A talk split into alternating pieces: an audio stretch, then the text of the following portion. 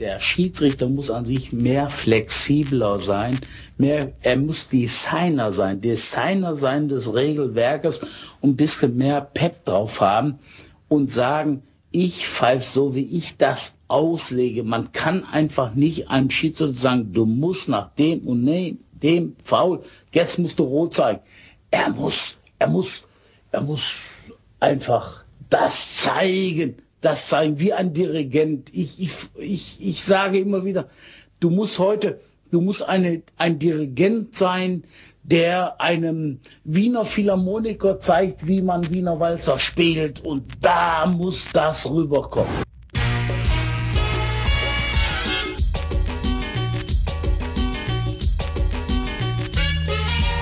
Hallo, schön, dass ihr zuhört, ihr Pfeifen. Willkommen zu Colinas Erben. Den Schiedsrichter-Podcast. Mit Alex und Klaas.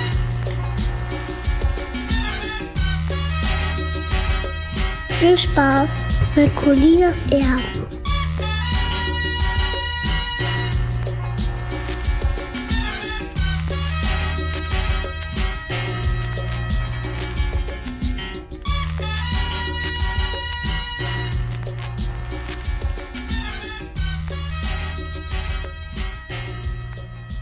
Einen wunderschönen guten Tag, hier sind Colinas Erben mit Folge Nummer 91 und wir haben natürlich die Kritik, die nach der letzten Folge aufkam, direkt umgesetzt. Da schrieb zum Beispiel Peter Neubauer, da war eine Art tieffrequentes Feedback drauf und ihr klingt so, als ob ihr drei Kilometer vom Mikro entfernt seid. Ich hoffe, das ist jetzt besser, denn wir haben den Ort des Geschehens gewechselt. Wir sitzen nicht mehr im Wohnzimmer, sondern wir sitzen im Zimmer meiner Tochter, blicken auf Nackte Puppen.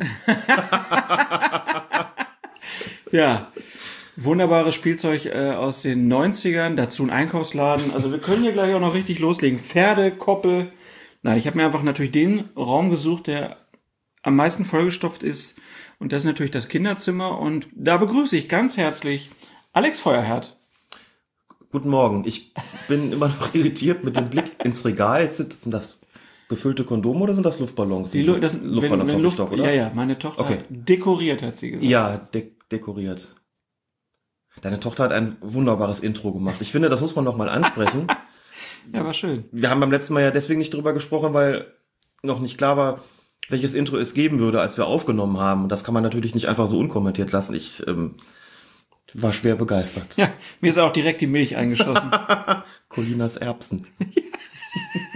Das ist ihr neuer Gag. Colinas Erbsenpapa. Hihihi. Da kommt sie aber schon ziemlich nach dir, oder? Ja, ja. Kann man nicht verhehlen.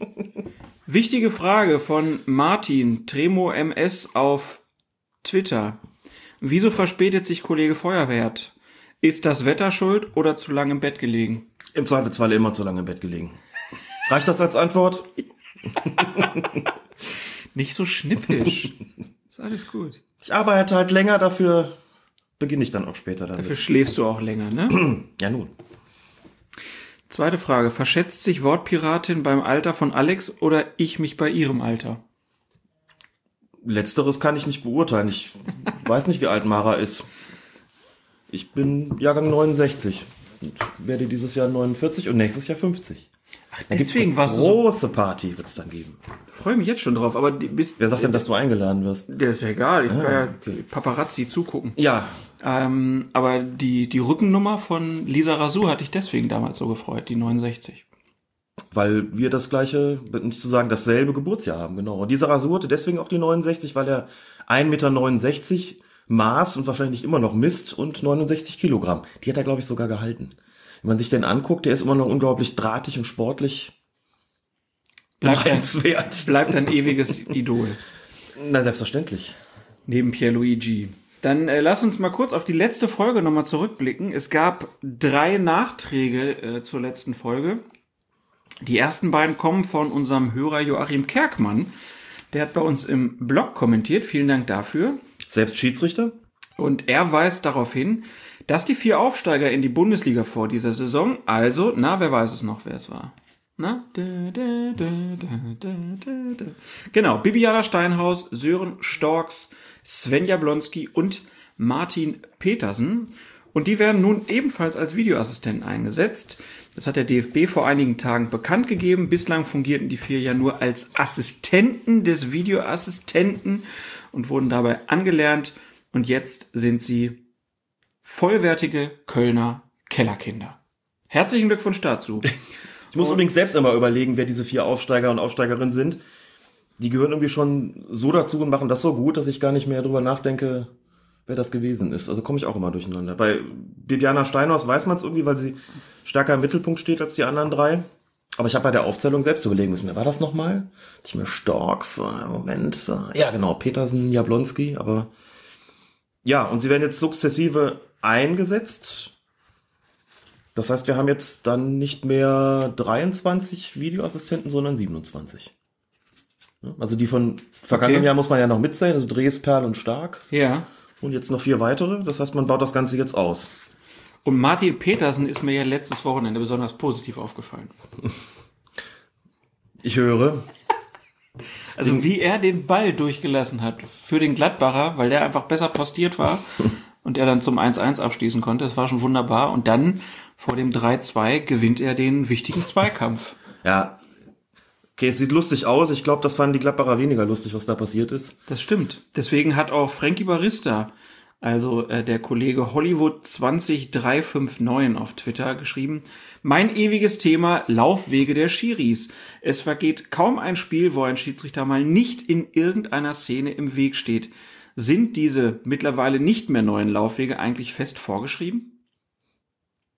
Es gibt keine vorgeschriebenen Laufwege in diesem Sinne. Es gibt natürlich eine grobe Linie, wie sie, wie sie laufen sollen. Und, und wir haben ja ganz am Anfang des Podcasts mal drüber gesprochen, dass man das im Fachsprech flexible Diagonale nennt. Ja, aber wir haben doch irgendwann mal drüber gesprochen, dass uns aufgefallen ist, Ja. dass die Schiedsrichter viel mittiger stehen. Sie stehen mittiger seit der Weltmeisterschaft 2014, wenn ich das richtig im Kopf habe. Das stimmt. Und ich glaube, das meint er als diese neuen Laufwege. Das meint er wahrscheinlich, genau, weil man jeweils im Einzelfall gucken müsste, warum steht da jemand falsch, also bei, beziehungsweise warum wird jemand, ist jemand in irgendeiner Form hinderlich. Ich würde zum Beispiel sagen, bei dieser Szene da in Mönchengladbach beim Spiel gegen Hoffenheim, die wir da gerade angesprochen hatten, da ist ein sehr überraschender Laufweg gemacht worden und dann stehst du plötzlich manchmal da und denkst dir, warum, wo kommt der denn plötzlich her? Wieso will der jetzt gerade dahin? Also du lässt würdest- sich halt nicht immer vermeiden. Du würdest anders als Frankie sagen, das ist kein Problem, was ständig auftaucht. auftaucht. Ihm scheint es stärker und negativer aufgefallen zu sein als mir. Ich hatte nicht das Gefühl, dass das so ist. Mir fällt es immer mal wieder auf bei Spielen von Bayern. Und da weiß ich auch von, von Schiedsrichterkollegen, die halt sagen, da ist das wesentlich schwieriger, weil die natürlich sehr ballbesitzorientiert sind und man immer gucken muss, dass man bei dieser manchmal überraschenden Passfolge, die da zustande kommt bei, bei Bayern-Spielen, dass man da nicht im Weg ist und das ist durchaus eine Herausforderung. Also mehr als die jetzt, äh, als die konditionelle in solchen Spielen insgesamt ist es mir jetzt nicht, nicht besonders negativ aufgefallen, ehrlich gesagt. Und dass man mal im Weg steht und dass dann sowas Blödes passiert wie jetzt bei Petersen, das ist leider nicht immer zu vermeiden, muss man sagen. Der Frankie ist St. Pauli-Fan, da sind die Laufwege auch unergründlich. Wir Dann, sollten auch froh sein, dass wir überhaupt einen Schiedsrichter kriegen. dann schrieb der Joachim noch, ähm, dass in der zweiten Folge der neuen Schiri-Rubrik Ich erklär's mal auf dfb.de Sören Storks erläutert, ähm, wie die Aufgabenerteilung, äh, die Aufgabenverteilung zwischen dem Videoassistenten und dem Videoassistentenassistenten, die wir angesprochen hatten, sind. Ich zitiere. Jetzt müsst ihr gut aufpassen, weil das ist ein bisschen verwirrend. Der VA und der AVA finden sich zweieinhalb Stunden vor dem Spielbeginn im VAC in Köln ein. Also müssen wir auflösen. VA, Videoassistent. Der AVA ist der Assistent vom Assistenten. Genau. Und der VAC, das ist der Video Assistant Center in Köln. Warum nennt man das Ding nicht jetzt einfach Keller? Vor allen Dingen offiziell, klar. Gut, also ich Ich übersetze. habe auch schon Replay Center gehört beispielsweise und, und andere Begrifflichkeiten. Ich schreibe in den Kolumnen nenne ich es meistens Videozentrale, da wissen dann auch alle, was gemeint die ist. Zeitlupenzentrale. Zeit, Zeitlupencenter, auch sehr schön. ZZ, genau. Willkommen im ZZ. Also ich übersetze nochmal, der Videoassistent und der Videoassistentenassistent finden sich zweieinhalb Stunden vor dem Spielbeginn im Videoassistentencenter in Köln ein. Grundsätzlich kontrollieren Videoassistent und Assistenten vom äh, Videoassistenten gemeinsam das Spiel und tauschen sich im Falle eines Checks aus. Dabei gibt es jedoch unterschiedliche Aufgabengebiete. Beispielsweise überwacht der Assistent vom Assistenten, vom Videoassistenten, Gott, ist das verwirrend. Beispielsweise überwacht der Assistent vom Videoassistenten in einer Angriffssituation ein potenzielles Abseits auf einem separaten Bildschirm mit drei Sekunden Verzögerung, während der Videoassistent dem Angriff folgt, falls es zu einer entscheidenden Situation kommt. Des Weiteren gibt es insbesondere bei Standardsituationen eine Raumaufteilung, bei der möglichst viele Zweikämpfe abgedeckt sind. Falls es tatsächlich zu einem Check kommt, das Spiel aber weiterläuft, beschreibt der Assistent vom Videoassistenten dem Videoassistenten, was gerade im Spiel passiert, damit sich dieser auf einen anderen Bildschirm dem Check widmen kann. Eine weitere Aufgabe des Assistenten vom Videoassistenten ist es, jeden Check zu protokollieren. Es ist also in jedem Fall eine Teamleistung. Fangen wir mal hinten an. Protokoll, der schreibt richtig auf. Ja, genau, das Per Hand. geschrieben. Das wird dann schon in elektronischer Form letztlich festgehalten, aber für den ersten Moment schreibt er Also wahrscheinlich schreibt dann auf auf, den Zettel. Minute 23, äh, Angriff Gladbach, Check, äh, keine Ahnung, Abseits. Ja, nicht ange, das ist, es müsste ja ein Tor fallen, damit nach Abseits gecheckt wird. Es sind ja in der Winterpause Ja, Zahlen bekannt gegeben Deswegen worden. sage ich ja Angriff. Genau. Ja, aber das war schon- ja, schon- Tor, nicht Angriff. Ne? Ja, Er ist so ein Korinthenkacker, ey. das muss, wir reden doch über das Protokollieren, da muss man ja auch Mit dem Alter wird's immer schlimmer. Ja, So. natürlich, natürlich. Ähm, wir hatten ja Zahlen genannt in der letzten Folge, die der DFB bekannt gegeben hatte zur Halbzeit. Da ist ja auch gesagt worden, wie viele Checks es gibt und ich glaube, es waren im Schnitt sieben pro Spiel. Sieben Checks. Nicht Reviews, sondern Checks. Auf solche Zahlen kann man ja nur kommen, nicht wenn man sie wie mal grob über den Daumen schätzt. Und meint ihr, wie habt ihr, wie oft habt ihr heute nachgeguckt? Ja, sechs, sieben Mal werden es gewesen sein. Sondern wenn es Leute gibt, die das aufschreiben, die protokollieren, was sie da eigentlich getan haben. Und das ist die Aufgabe des Videoassistenten, Assistenten. Ich denke, er heißt Assistent vom Videoassistenten. Ja, hier steht AVA, genau. Ja. Das ist wahrscheinlich die englische Bezeichnung, ne? Obwohl, da müsste es, wenn es Englisch wäre, müsste es eigentlich AVAR sein. Assistant Video Assistant Referee oder so. Also diese, du kannst mir erzählen, was du willst. Die Benennung der Leute ist total bescheuert. Oder es ist additional, das kann auch sein. Denn zum Beispiel die, die Torrichter heißen auf Englisch AAR, AAR, Additional Assistant Referee. Möglicherweise ist das hier gar nicht Assistant of the Video Assistant Referee, sondern Additional Video Assistant Referee. Könnte auch sein. Muss man uns mal drum kümmern. Jo. Aber ähm, ist ja ganz spannend auf jeden Fall, dass die sich da vorher klar aufteilen, wer wo drauf guckt. Das ist ja auch sinnvoll. Hat ja beim klar. letzten Mal auch gesagt, manche gucken da bei Zweikämpfen vielleicht eher auf den Oberkörperbereich, dann der Videoassistent auf die Füße oder von mir aus auch umgekehrt. Und wie er hier beschreibt, gibt es eben noch andere Aufgabenaufteilungen. Also wir sagen das ja auch deshalb und geben das wieder, weil viele sagen, sich halt den Spaß draus gemacht haben, nachdem das beim Post- Postillon gestanden hat. Haha, jetzt haben die Videoassistenten auch noch Assistenten. Also das klingt erstmal lustig, hat aber durchaus seinen Sinn. Vier Augen sehen mehr als zwei und es ist ja teilweise auch recht komplex. Und wenn man jetzt überlegt, wir werden nachher auf das Spiel Freiburg-Stuttgart kommen, wo es um eine sehr komplexe Situation bei der Torerzielung äh, kam, wenn man dann sagt, hier steht, bei Standardsituationen gibt es eine Raumaufteilung, bei der möglichst viele Zweikämpfe abgedeckt sind. Das meint natürlich genau solche Situationen, sonst käme man doch gar nicht auf den, auf den Check. Ne? Deswegen ist das schon sinnvoll. Außerdem werden eben die Zweitliga-Leute schon rangeführt, für den Fall, dass in der zweiten Liga auch der Videobeweis eingeführt wird und dann sind sie schon, sind sie da schon auf Zack. ja. Damit es da nicht so Kraut und Rüben läuft wie in der ersten Liga. Ähm, unser Kollege Tobias Altehänger hat sich dann noch gemeldet und uns darauf aufmerksam gemacht, dass sehr wohl herausgekommen ist, was Schiedsrichterassistent Robert Schröder nach seiner Verletzung im Spiel zwischen Schalke 04 und der TSG 1899 Hoffenheim zu Julian Nagelsmann gesagt hat oder haben soll. Wir haben uns da letztes Mal drüber auf, äh, unterhalten. Da war der Assistent richtig böse umgeknickt. Äh, ist dann ein Zuschauer als ähm, vierter Offizieller eingesprungen und Nagelsmann hatte sich furchtbar aufgeregt und wir wussten in der letzten Folge nicht, was da passiert war. Also Schröder war umgeknickt, musste mit Verdacht auf Bänderriss ausscheiden und als er am Boden lag, soll Nagelsmann ihn mehrfach aggressiv gefragt haben, was denn nun mit dem Freistoß sei. Und daraufhin soll Schröder geantwortet haben, das erkläre ich doch gerade dem Schiedsrichter. Oder haben Sie einen Dachschaden? Und später bat Nagelsmann dann für seine Reaktion um Verzeihung. Die Aufregung erklärt sich auch nur aus dem Spiel heraus, ne? Ich habe ja auch gedacht, weil ich es bis dato nicht wusste, bis Tobias uns das gesagt hat. Ich habe ja auch gedacht. genau. Dachschaden zu mir gesagt. Der spinnt ja wohl. Wenn man das jetzt mal ins Verhältnis setzt zu anderen Dingen, die gegenüber Nagelsmann schon geäußert worden sind, jetzt nicht von Schiedsrichtern, sondern von Roger Schmidt beispielsweise. Ja. Halt doch mal die Schnauze, du Spinner oder sowas. Aber gut, das war ein Trainerkollege, da regt er sich dann vielleicht nicht so drüber auf, wie wenn der Schiedsrichter irgendwas sagt. Und ich finde die Wortwahl Dachschaden ziemlich maßvoll. Vor allem muss man sich ja die Situation vergegenwärtigen. Liegst du am Boden, hast Schmerzen, ne, tut weh. Und der sagt dann, der sagt dann einer immer, was ist jetzt mit dem Freistoß? Ich glaube, mir wären da andere Dinge eingefallen als, als Dachschaden, wenn es nur das war. Aber wie gesagt, hat sich da dann da um Entschuldigung gebeten. Mir fällt dann immer ein, das entstand auch damals im Zuge dieser Geschichte mit Schmidt und, und Nagelsmann.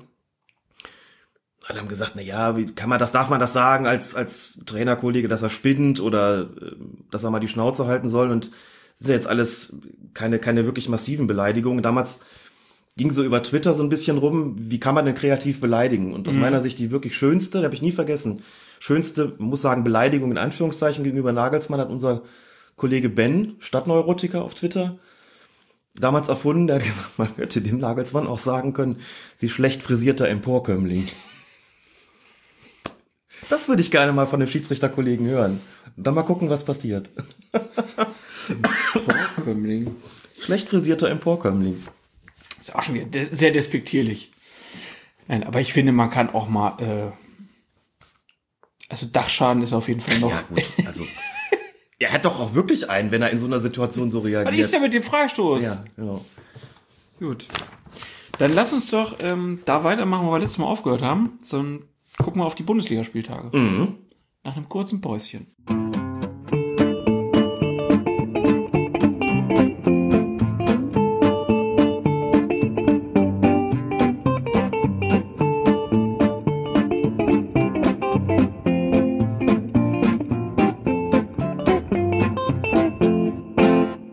Diese Regeln kommen, ich weiß nicht wo, das ist ein Skandal. Das hilft nicht der Fußball. Ich weiß nicht, wer will, wer will mehr Tore. Wer bezahlt, wer dirigiert und so. Sie wollen mehr Tore das ist kein Fußball, sorry. Das ist kein Fußball mich. Ich bedauere es, das geht nicht auf, ein, auf einem guten Weg, der Fußball so. Das ist absurd. Diese Regel, man sieht die Spieler manchmal, sie sind so in der Strafraum und sie laufen so. Das ist kein Fußball. Und ich denke, die Leute, die haben diese Regel gemacht, haben nie Fußball gespielt in ihrem Leben. Klar für mich. Klar. Und die Leute, diese Leute müssen nicht im Fußball sein, finde ich. Haben nichts zu tun mit dem Fußball. Ob ich nicht gesehen habe, du, von der Bank siehst du nicht. Aber diese Leute, die haben das gefordert, müssen aufhören.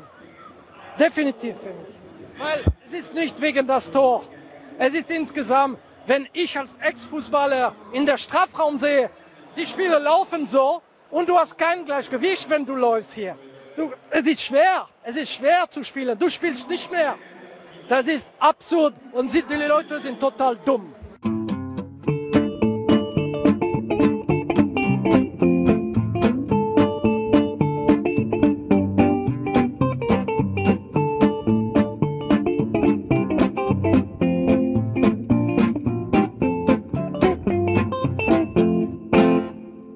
20. Spieltag. Rasenballsport Leipzig gegen den Hamburger SV. Schiedsrichter Benjamin Cortus. 29. Spielminute. Beim Ausgleichstreffer des HSV durch Philipp Kostic befindet sich der Torschütze im Moment des Zuspiels von Gideon Jung auf ihn im Abseits. So zeigen es jedenfalls alle Fernsehsender, die über die Partie berichten, anhand einer von ihnen gezogenen Abseitslinie. Und das ist so deutlich, dass sich dann hinterher viele fragen, wie kann es sein, dass der Videoassistent nicht einschreitet? Er muss das Abseits doch auch auf seinem Bildschirm sehen. Oder etwa nicht? Tja, jetzt kommen wir natürlich an den Punkt, der in den vergangenen Wochen ja häufiger eine Rolle gespielt hat. Warum entscheiden die Videoassistenten oder empfehlen die Videoassistenten nach Ansicht der Bilder nach Toren mal, dass es abseits war und mal nicht. Und die Leute sagen dann, das ist doch alles völlig willkürlich. Mal sieht das irgendwie, mal sieht das nicht. Können wir alles gar nicht nachvollziehen. Das ist komplizierter, als es sein sollte natürlich. Also ist ja schon ein paar Mal gesagt und glaube ich ist auch, auch ähm, soweit zu den Leuten vorgedrungen, dass es ja immer noch keine kalibrierten Abseitslinien gibt, die man uns versprochen hat vor der Saison. Die, ist bis heute, die bis Aber- heute nicht existieren. Kurze Randnotiz. Äh, die WM wird ja jetzt mit Videoassistent durchgeführt. Und Reinhard Grindel zum Beispiel äh, hat gesagt, also er würde jetzt schon verlangen, also der DFB-Präsident, und das hätte Gianni Infantino auch ihm versprochen, dass das ordentlich funktioniert, ohne Probleme. Wenn sie es einführen, was sollen sie auch sagen? Außer, dass Naja, es aber ich finde das ja, ich, ja, aber ich finde das ja super. Die kriegen es selber nicht hin. Aber nach außen hin, international, werden die großen Forderungen aufgestellt. Ich bin sehr gespannt auf jeden Fall. Ich bin sehr gespannt. Ach komm, du freust dich doch drauf. Ist mehr Arbeit für dich. Das Klar, wird, das natürlich. Wird super. Kann man ein bisschen was, kann man den Erklärbär spielen.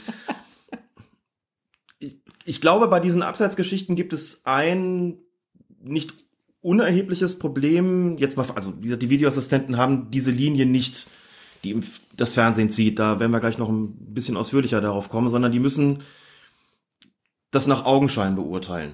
Und dabei ist es eben oft schwierig zu sagen, steht einer so deutlich im Abseits, dass man eben sagt, es wäre ein klarer Fehler, dieses Tor jetzt anzuerkennen? Oder hat man Zweifel, wenn man das ohne Linie sieht und sagt, nein, das ist jetzt einfach nicht so eindeutig, deswegen behält die Torerzielung ihre Annahme, behält das Tor seine, seine, seine Gültigkeit. Also im Zweifel für den Angreifer doch. Das ist im Prinzip, wenn du so willst, genau diese Regelung, die es offiziell nicht gibt, so ein bisschen durch die Hintertür, dass äh, man sagen kann, wenn es eine Torerzielung gibt und der Schiedsrichter das Tor auch gibt, also dass der Assistent die Fahnen nicht gehoben hat, dann sagt, wenn man das nicht klar feststellen kann, ob es abseits war oder nicht, dann behält das Tor seine Gültigkeit. Und dann wird man gefragt, wieso sehen die das denn mal und wieso sehen die das denn mal nicht beim Abseits und was spielt da überhaupt eine Rolle? Da spielt zum Beispiel eine wesentliche Rolle die Kameraperspektive. Die haben natürlich ganz viele verschiedene Einstellungen, aber du musst dir überlegen, wo stehen denn da Kameras auf dem Platz und welche Perspektive zeigen die auf so eine, auf so eine Situation? Du hast zum Beispiel die, die Torlinienkamera natürlich von der, von der Goal Line Technology. Die könnte, wenn das sehr weit im Strafraum drin ist, so eine Abseitssituation relativ gut auflösen. Du hast, eine, Stra- du hast Strafraumkameras auf jeder Seite, auch die könnten den Bereich gut übernehmen, wenn das Abseits sich im Strafraum zutrüge. Und dann hast du in der Mitte die Führungskamera und die reicht relativ weit von, von links nach rechts, wenn du weißt, was ich meine. Mhm. Und je nachdem, wo das stattfindet, hast du fast sowas wie einen toten, also toten Winkel ist nicht ganz richtig der Begriff, aber ich glaube, du weißt, was ich meine, Ja. dass sie perspektivisch so stark verzerrt, dass man es auch gar nicht besser auflösen kann, weil es eben keine Kamera gibt, die sozusagen quasi auf, äh, auf Höhe des, des äh, vorletzten Abwehrspielers mitfährt. Das wäre natürlich eine Option. Weißt du, was ich meine? Ja, also so eine, das ist ja im Prinzip auch so das, was so eine Art der- Spider-Cam, die nur für die Außenlinie zuständig ist. Ja, also im Prinzip müsste es eine Kamera geben. Ähm, das hat ja auch der Ronny Zimmermann im Interview in der letzten Folge gesagt, also der Vizepräsident, dass das ja auch ein Problem in der Ausbildung von den Assistenten ist, dass man denen auch nie richtig sagen kann, ob die jetzt richtig oder falsch schlagen, weil die Kameras nicht so richtig auflösen. Er sagte dann, im Football wird es da gute Systeme geben. Müsstest im Prinzip den, die Kameras so ausrichten, dass sie automatisch immer auf Ballhöhe sind irgendwie. Ballhöhe beziehungsweise Ja, auf, der Höhe des, auf der Höhe des Assistenten wäre eine Option auch. Also ungefähr zumindest. Höhe des vorletzten Abwehrspielers, was auch immer. Also dass du Ja. eine Perspektive hast, wo du sagen Ja, kannst, genau, auf das, der Höhe des, ne? des vorletzten Genau. Abwehrspielers. Genau, das wäre natürlich viel besser. denn dann kannst du ja feststellen, wann der Ball abgespielt ist, wo der vorletzte Abwehrspieler Mhm. steht und kannst dann da, hast da eine, eine gute Perspektive. Diese Kamera gibt es nicht. Lange Rede, kurzer Sinn. Wenn sich das gerade so im Bereich 35, 40, 45 Meter vor dem Tor abspielt, diese Abseitssituation, das ist bei Kostic so gewesen. Ich habe jetzt die genaue Distanz nicht mehr im Kopf, ehrlich gesagt, aber das könnte ungefähr hinkommen. Das dürfte so 40, 45 Meter etwa gewesen sein.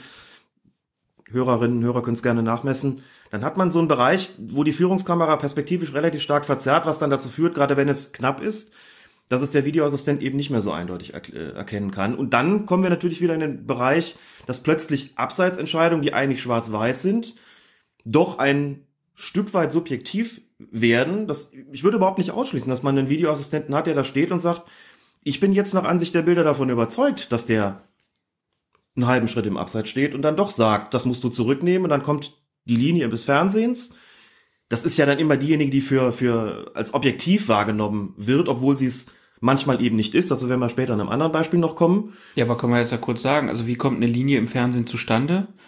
Du hast einen Raum, der ist irgendwie vollgestopft mit Technik und da sitzt Mhm. halt einer, der ist für die Grafiken zuständig und der bastelt dann da eine Linie rein. Da Ja. wird natürlich versucht, das immer exakt zu machen, aber wir wissen auch, diese Linien treffen auch nicht immer richtig zu, weil das Fernsehen hat nämlich auch keine kalibrierten Linien, sondern das sind auch immer nur Versuche, das Feld ordentlich so einzurichten, dass das halt mit der Kameraperspektive passt.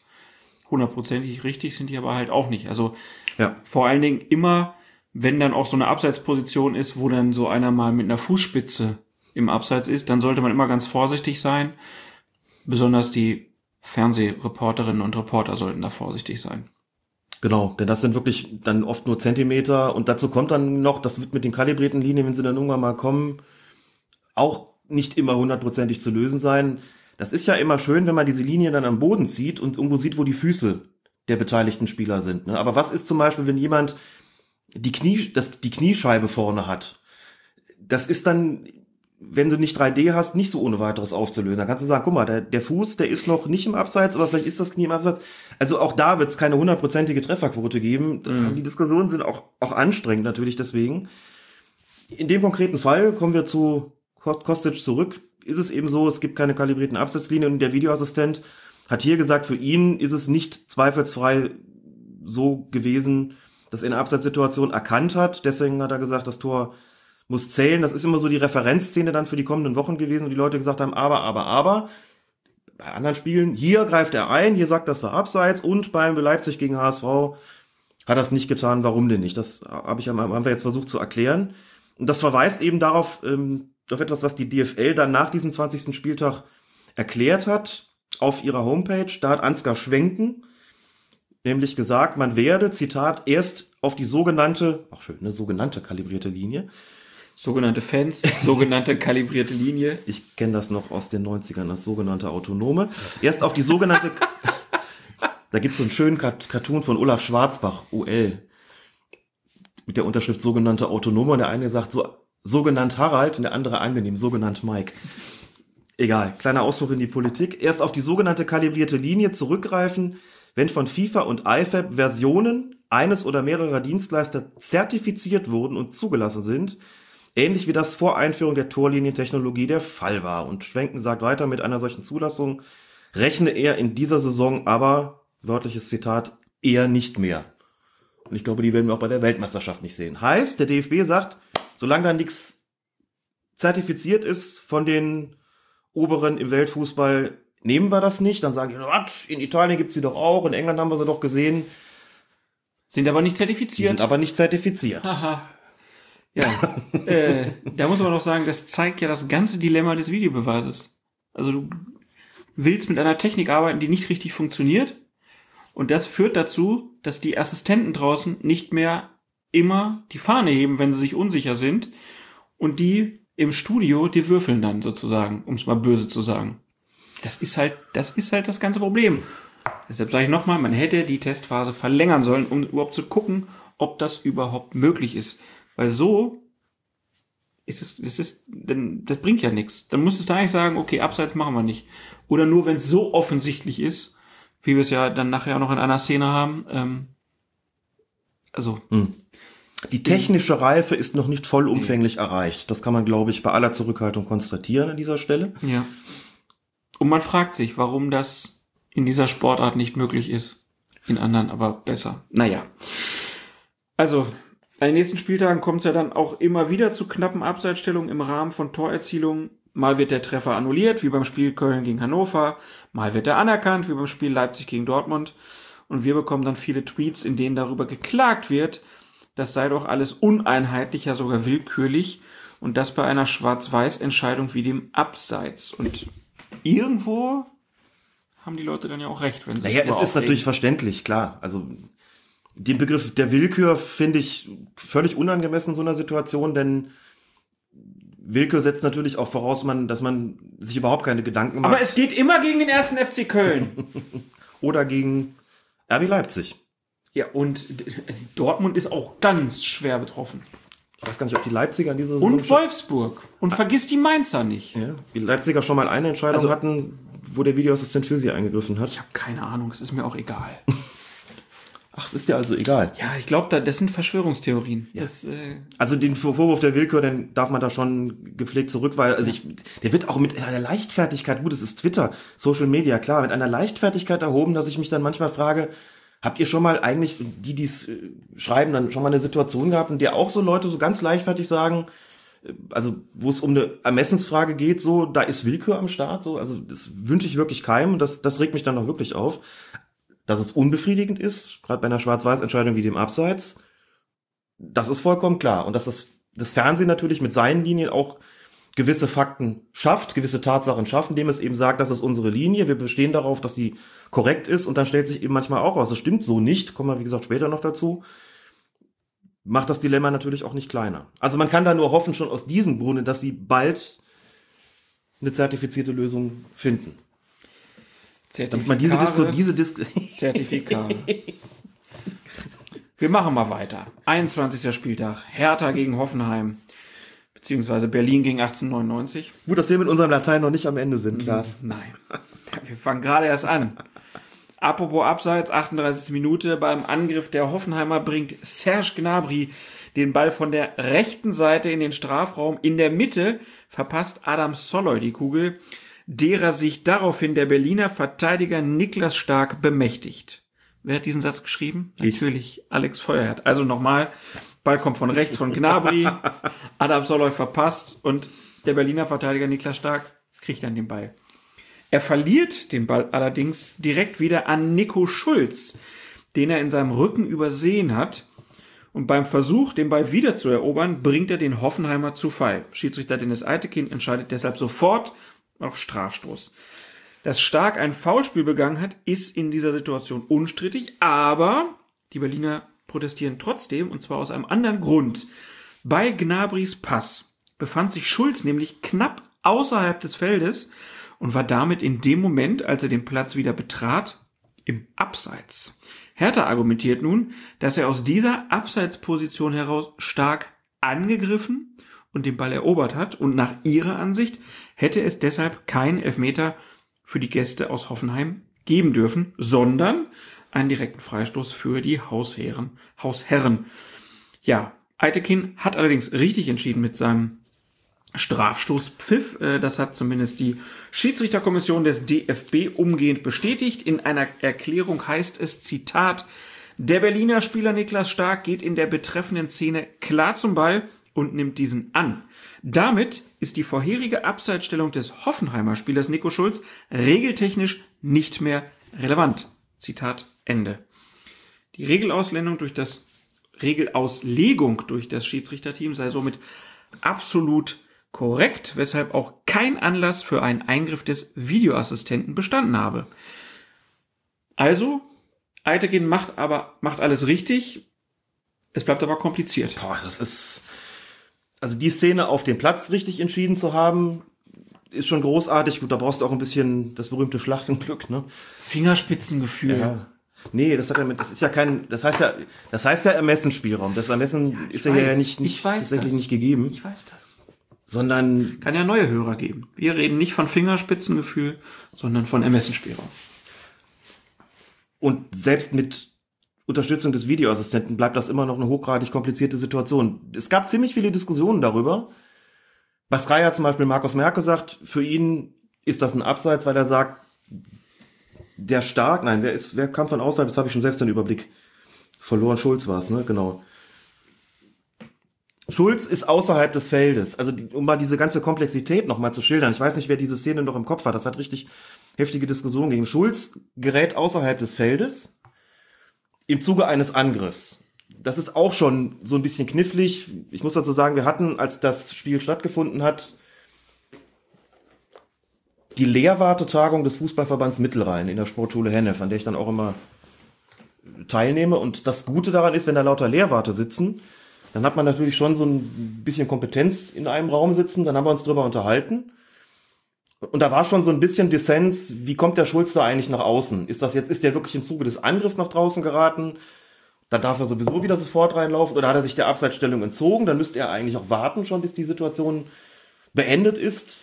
Das ist auch schon nicht so ganz eindeutig zu beantworten. Also da gibt es Leute, die sagen, der ist absichtlich außerhalb des Spielfeldes gewesen, damit er nicht im Abseits steht. Genau. Und wenn er da wieder reinkommt, muss er eigentlich gelb kriegen. Ähm, gelb muss er dann kriegen, wenn er, wenn er tatsächlich eingreift. Genau, das ist ja auch, auch schwierig.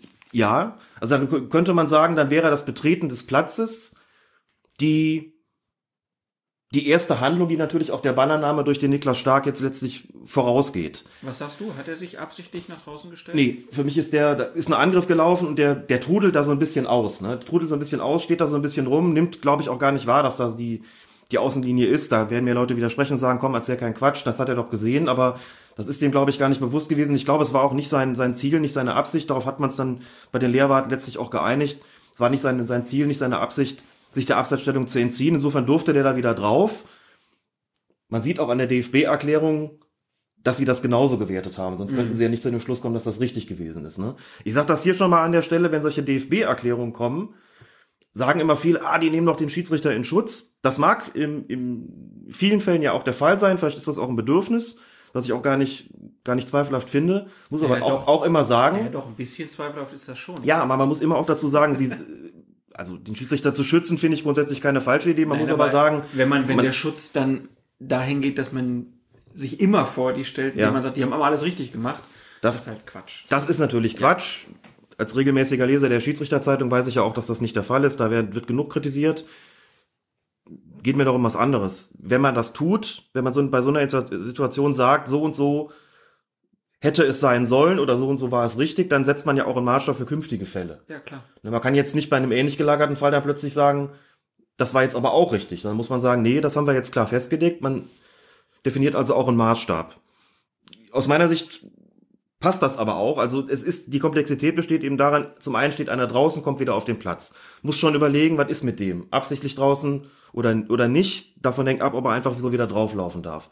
Das ist Punkt eins, der schon nicht so einfach zu beantworten ist. Und Punkt zwei, und dann guckt man sich an, was mit diesem Stark passiert. So, da kommt der Ball, der nimmt den tatsächlich an und hat auch ein bisschen Zeit dafür und äh, nimmt den halt nicht besonders sauber an. Er verspringt ihm und dann kommt es zu einem Foulspiel. So, Markus Merker hat zum Beispiel bei Sky gesagt, für ihn ist bereits da die, der Einfluss gegeben durch den, durch den Spieler Schulz. Jetzt rede ich auch schon so. Das mache ich nur deswegen, weil ich Nico Schulz, genau. Ich will immer, wie heißt der Spieler, der bei, bei euch mal gewesen ist? Christian Schulz. Christian Schulz, genau. Ja, genau. Nico, Christian, Martin. Na gut. ähm, ja, so, viel, so, so viele Schulze da in. Ja, ist einfach der Berliner und der Hoffenheimer. Genau. Ja, es sind ja mehrere beteiligt. Ja. Egal. Hoffenheim A, Hoffenheim B. Und regeltechnisch ist es tatsächlich so, dass man sagt, in dem Moment, wo der kontrolliert den Ball spielt, beziehungsweise es geht nicht immer nur darum, den Ball zu spielen, sondern so eine, so eine Ballannahme, wie er sie da versucht hat, ist auch eine Form des kontrollierten Spielens. Das muss man auch dazu sagen. Das geht so klar aus den Regeln nicht hervor, aber das ist damit auch gemeint, regelpraktisch. Der DFB sagt, diese kontrollierte Form des Ballspielens, beziehungsweise der kontrollierten Ballannahme, ist gegeben gewesen und erst dann kommt Schulz sozusagen buchstäblich gesehen wieder ins Spiel und stört ihn. In dem Moment war aber die Abseitsstellung sozusagen schon wieder aufgehoben. Heißt, wenn Schulz früher auf den Platz gelaufen wäre, wenn er ihn früher angegriffen hätte, wenn er also den Niklas Stark schon bei der Ballannahme gestört hätte, dann hätte hier die Abseitsstellung aufgelegt, gelebt und dann hätte man auf Abseits entscheiden müssen, dann wäre das zeitlich gesehen vor dem Foulspiel gewesen. Da er aber erst angegriffen hat, nachdem Stark da versucht hat, den Ball unter Kontrolle zu bringen und ihn wirklich kontrolliert gespielt hat, sagt man, dass dann zum Foul kommt, sagt man, die Abseitsstellung war da aufgehoben durch das kontrollierte Spielen des Balles, also musste hier auf Strafstoß entschieden werden. Das ist das, was Eitekin gemacht hat. Unfassbar komplex, gerade für die, für die Kollegen auf dem Feld, kaum zweifelsfrei zu entscheiden. Mit Videoassistent natürlich nochmal besser möglich, aber eine Situation, die man sich wirklich nicht wünscht, muss man sagen. Also die berühmte neue Spielsituation hat da im Prinzip gegriffen. Ja, kann man so sagen. Das, wie gesagt, richtig gelöst zu haben, ist schon eine starke Leistung gewesen. Ich kann die Leute verstehen. ob nur Hertha-Fans oder nicht, die sagen, okay, das mag ja alles so sein, wie er sagt, wie der DFB sagt, aber wir gucken doch mal sozusagen in the bigger picture drauf und sagen wie, ey, also das, der steht doch unter Druck. Da ist Schulz irgendwie in seinem Rücken und jetzt irgendwie auf die Sekunde kann es jetzt nicht ankommen. Der hat doch keine Zeit gehabt, ihn zu kontrollieren. Und der andere zieht doch einen, einen Vorteil im Grunde daraus, dass er da äh, aus der Abseitssituation, den da mhm. letztlich stört. Muss man da nicht auf Abseits entscheiden? Also eine im, im Sinn und nach dem Sinn und Geist der Spielregeln. Klar, das kann man so sehen. Mhm. Würde ich halt argumentieren, dass sich die Regelhüter dabei eben gedacht haben, wir legen solche Situationen grundsätzlich tendenziell eher zugunsten der Offensive aus. Mhm. Das ist unser Wille, deswegen haben wir das so geregelt. Wenn man das zugrunde legt, muss man sagen, alles richtig entschieden. Wenn man sagt, das geht uns zu häufig zu Lasten der Defensive in solchen Situationen, das ist eine Frage, eine fußballphilosophische Frage, kann ich auch nachvollziehen. Dann müsste man sagen, und so war es auch früher, komm, das ist abseits, fertig. Ja? Problem ist ja auch so ein bisschen, dass man davon ausgeht, dass der äh, stark, technisch so stark ist, dass das schon eine neue Spielsituation ist.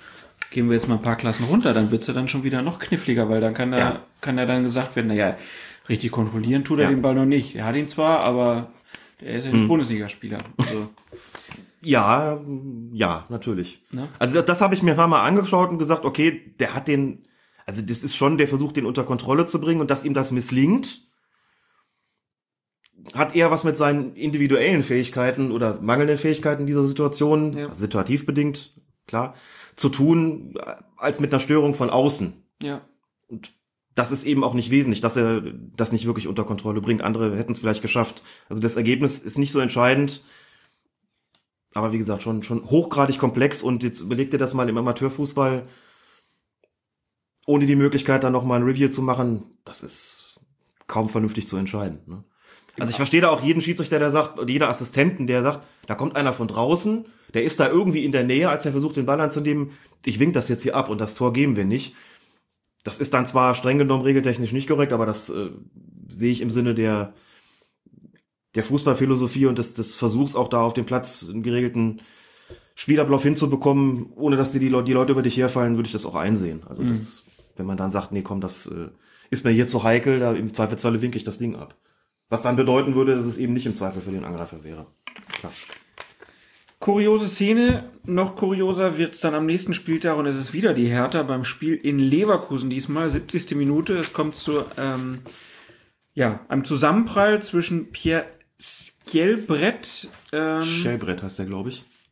Von mir aus. Wie wir ähm, Skandinavisten sagen. Genau, also der Berliner verletzt sich und deshalb spielt der Torwart der Hertha, Rune Jahrstein, den Ball absichtlich ins Seiten aus, um seinem Mitspieler eine Behandlung zu ermöglichen, die dann allerdings doch nicht nötig ist. Der Leverkusener Kevin Volland wirft den Ball anschließend, wie in solchen Fällen üblich, fair zum Gegner zurück, genauer gesagt, wieder zum Torhüter der Hertha. Und dieser Torhüter, der stoppt den Ball daraufhin kurz mit den Händen, richtet sich dann auf, verharrt einige Sekunden lang mit dem Spielgerät am Fuß und als sich der Leverkusener Lukas Alario nähert, nimmt Jahrstein den Ball wieder auf, um ihn abzuschlagen. Doch dagegen hat natürlich Schiedsrichter Patrick Ittrich etwas. Er entscheidet auf indirekten Freistoß für Leverkusen wenige Meter vor dem Tor. Erklär noch mal kurz, warum, Alex. Weil dieses Abklatschen in der Form, wie es Rune Jahrstein praktiziert, hat als Kontrolle des Balles gilt, quasi als Ersatzkontrolle. Das bedeutet, dass er den Ball, wenn er ihn dann fallen lässt, nicht mehr mit der Hand berühren darf, Genau das hat er aber getan. Man hat auch Idrich angemerkt in der Situation. Ich habe mir das ein paar Mal angeschaut. Der hat da ganz genau hingeguckt und hat schon festgestellt, der hat ihn abklatschen lassen, gedacht, na, er wird doch nicht. und war auch sofort da. Also mhm. diese, diese übliche Schrecksekunde, weil das ja selten passiert, hat Idrich gar nicht mehr gehabt in der Situation. Er hat direkt gepfiffen, gesagt, indirekter Freistoß. Es gab wahnsinnige Proteste. Ne? Diese Proteste können nur dann zustande kommen, wenn ein erklecklicher Teil dieser Spieler von den Regeln keine Ahnung hat, wie das ja offensichtlich der Fall gewesen ist. So auch Rune Jahrstein, der nach dem Spiel gesagt hat, ich habe den Ball zuerst nur berührt, nicht festgehalten. Ich habe das so mein ganzes Fußballerleben gemacht und nie hat jemand gepfiffen. Jetzt aber wisse er um die betreffende Regel. Zum Glück ist nichts passiert. Das glaube ich ihm nicht. Dass das noch nie einer gepfiffen hat. Das glaube ich ihm nicht. Ich, also wenn er sagt, ich habe das immer so gemacht und nie hat jemand gepfiffen. Ich habe mal Hertha-Fans gefragt und die haben gesagt, hat er so nicht. ähm, Glaube ich auch nicht, weil das eine Regelung tatsächlich ist, das muss man auch ganz klar dazu sagen, da gibt es null Spielraum. Es mag wohl sein, dass Rune Jahrstein den Ball, also wenn der Ball vielleicht ein bisschen schärfer geschossen wird, dass er mal so eine Form von, von Abklatschen praktiziert, die dem Schiedsrichter signalisiert, ich konnte den gar nicht kontrolliert annehmen. Also es ist klar, wenn ein Torwart den Ball abwehrt, natürlich darf er dann nachsetzen und den wieder in die Hand nehmen. Ne? Aber wenn ich so einen läppischen Ball, so einen, so einen harmlosen Ball zugespielt bekomme und lass den abklatschen und das jeder sieht, den hätte er natürlich locker auch aufnehmen können, dann ist das eben sozusagen diese, diese Ersatzkontrolle. Ich habe mich da mal so ein bisschen drum gekümmert, weil das ja auch ganz interessant ist, seit wann das eben so ist, weil Jahrstein ja so sagt, ich habe das mein ganzes Fußballerleben so gemacht. Nie ist jemand eingeschritten ich würde sagen, so kulant dürfen die Schiedsrichter da gar nicht sein, das glaube ich ihm nicht. Oder er hat's nicht gemacht, das ist einfach eine, eine Ausrede. Hab dann aber mal nachgeschaut, weil ich selber wusste, dass sich auch in, in, in meiner Laufbahn als Schiedsrichter die Regelung so ein paar Mal geändert hat. Man sieht das immer so schön, wenn man sich Fußballspiele anschaut aus früheren Jahren. Vor, vor allen Dingen mit Sepp Meier. Genau auf den wollte ich hinaus. Ne? Ah. WM-Finale 74, mhm. da gibt's ja diese Bilder, wo du siehst, Meier fängt den Ball. Geht ein paar Schritte, legt den Ball ab, dribbelt durch den Strafraum, nimmt ihn wieder auf. Ne? Man zuckt heute zusammen, wenn man das sieht und denkt sich, wieso pfeift der Schiedsrichter das nicht? Weil das damals eben noch nicht so war. Also, noch zu Beginn der 80er Jahre war diese Spielweise gestattet. Die lautete damals, wenn du den Ball unter Kontrolle hattest, maximal vier Schritte. Es gab noch die Vier-Schritte-Regel beim Torwart. Kennt heute auch kein Mensch mehr. Nach diesen vier Schritten musstest du den Ball freigeben. Wenn du ihn dann freigegeben hast, durftest du ihn aber sofort wieder aufnehmen. Ne, das hieß, du kannst dieses Spielchen unendlich betreiben und weil das so gewesen ist, weil das so oft zu einem nervtötend langen Halten des Balles durch die Torleute geführt hat, hat das IFAB die Regel modifiziert und ab 1985, da habe ich angefangen mit der Schiedsrichterei. Das, da war die Regelung gerade so, dass man gesagt hat, wenn der Torwart den, also die Vier-Schritte-Regel bestand fort und gesagt worden ist, wenn der Torwart den Ball nach der Kontrolle freigibt, dann darf er ihn erst wieder aufnehmen, wenn ihn ein Mitspieler außerhalb des Strafraums berührt hat mhm. oder ein Gegenspieler logischerweise überall auf dem Feld. Aber es geht ja um den Mitspieler, wenn du, du musstest also den Ball außerhalb des Strafraums spielen und wenn der den dann wieder zurückgespielt hat, dann durftest du ihn wieder aufnehmen. Also man ist sozusagen, hat es ein bisschen modifiziert von Seiten des IFAB. Das hat aber natürlich nur unwesentlich zur Beschleunigung beigetragen, weil ja meistens dann doch so ein Mannschaftskollege außerhalb des Strafraums stand, der bereit war, dir den Ball als Torwart sofort wieder zurückzuspielen. Also diesen, diesen, die Rückpassregelung gab es eben damals noch nicht so. Außerdem haben viele Torhüter die Regel eben umgangen, indem sie das gemacht haben, was Jahrstein getan hat. Leicht abklatschen lassen, galt damals nicht als Kontrolle des Balles, deswegen durften sie den sofort wieder aufnehmen und wieder ihre vier Schritte machen.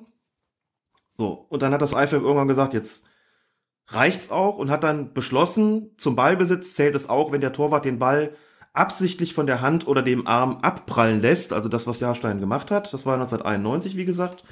Und ein Jahr nach der Einführung dieser Regeländerung kam dann das, was man heute als, äh, als Rückpassregelung kannt. Seit, 19, kennt. seit 1992 verursacht der Torhüter einen indirekten Freistoß, wenn er im Strafraum den Ball, dem ihm ein Mitspieler absichtlich mit dem Fuß zugespielt hat, mit der Hand berührt. Das hat natürlich das Torwartspiel vollkommen revolutioniert. Ne? Solche Torhüter Typen wie Manuel Neuer würde es ohne diese Regeländerung höchstwahrscheinlich gar nicht geben, weil die dann plötzlich anfangen mussten, das Fußballspielen zu lernen. Das heißt, diese Regelung gibt es schon sehr lange, die gibt es seit 1991, die Rune Jahrstein da nicht kannte. Und deswegen hat Patrick Edrich vollkommen zurecht gepfiffen. Man sieht aber auch, da daher diente dieser Exkurs, das IFAB macht sich eben Gedanken, wie können wir die Regeln verbessern. Die machen alles schlechter vom IFAB, die alten Männer. Genau. Das ist doch Willkür. Nee, auf jeden Fall eine schöne Nummer. Man hat selten einen Torwart gesehen, der so überrascht davon war, was er falsch gemacht hat. Das muss man ihm schon zugestehen. Ähm, aber es ist auch immer wieder verwunderlich, wie schlecht doch Fußballspieler sich mit den Regeln manchmal auskennen, obwohl eigentlich das das Einzige ist, womit sie sich wirklich beschäftigen müssen. Aber gut. Kommen wir zum 23. Spieltag. Der erste FC Köln hat Hannover 96 empfangen.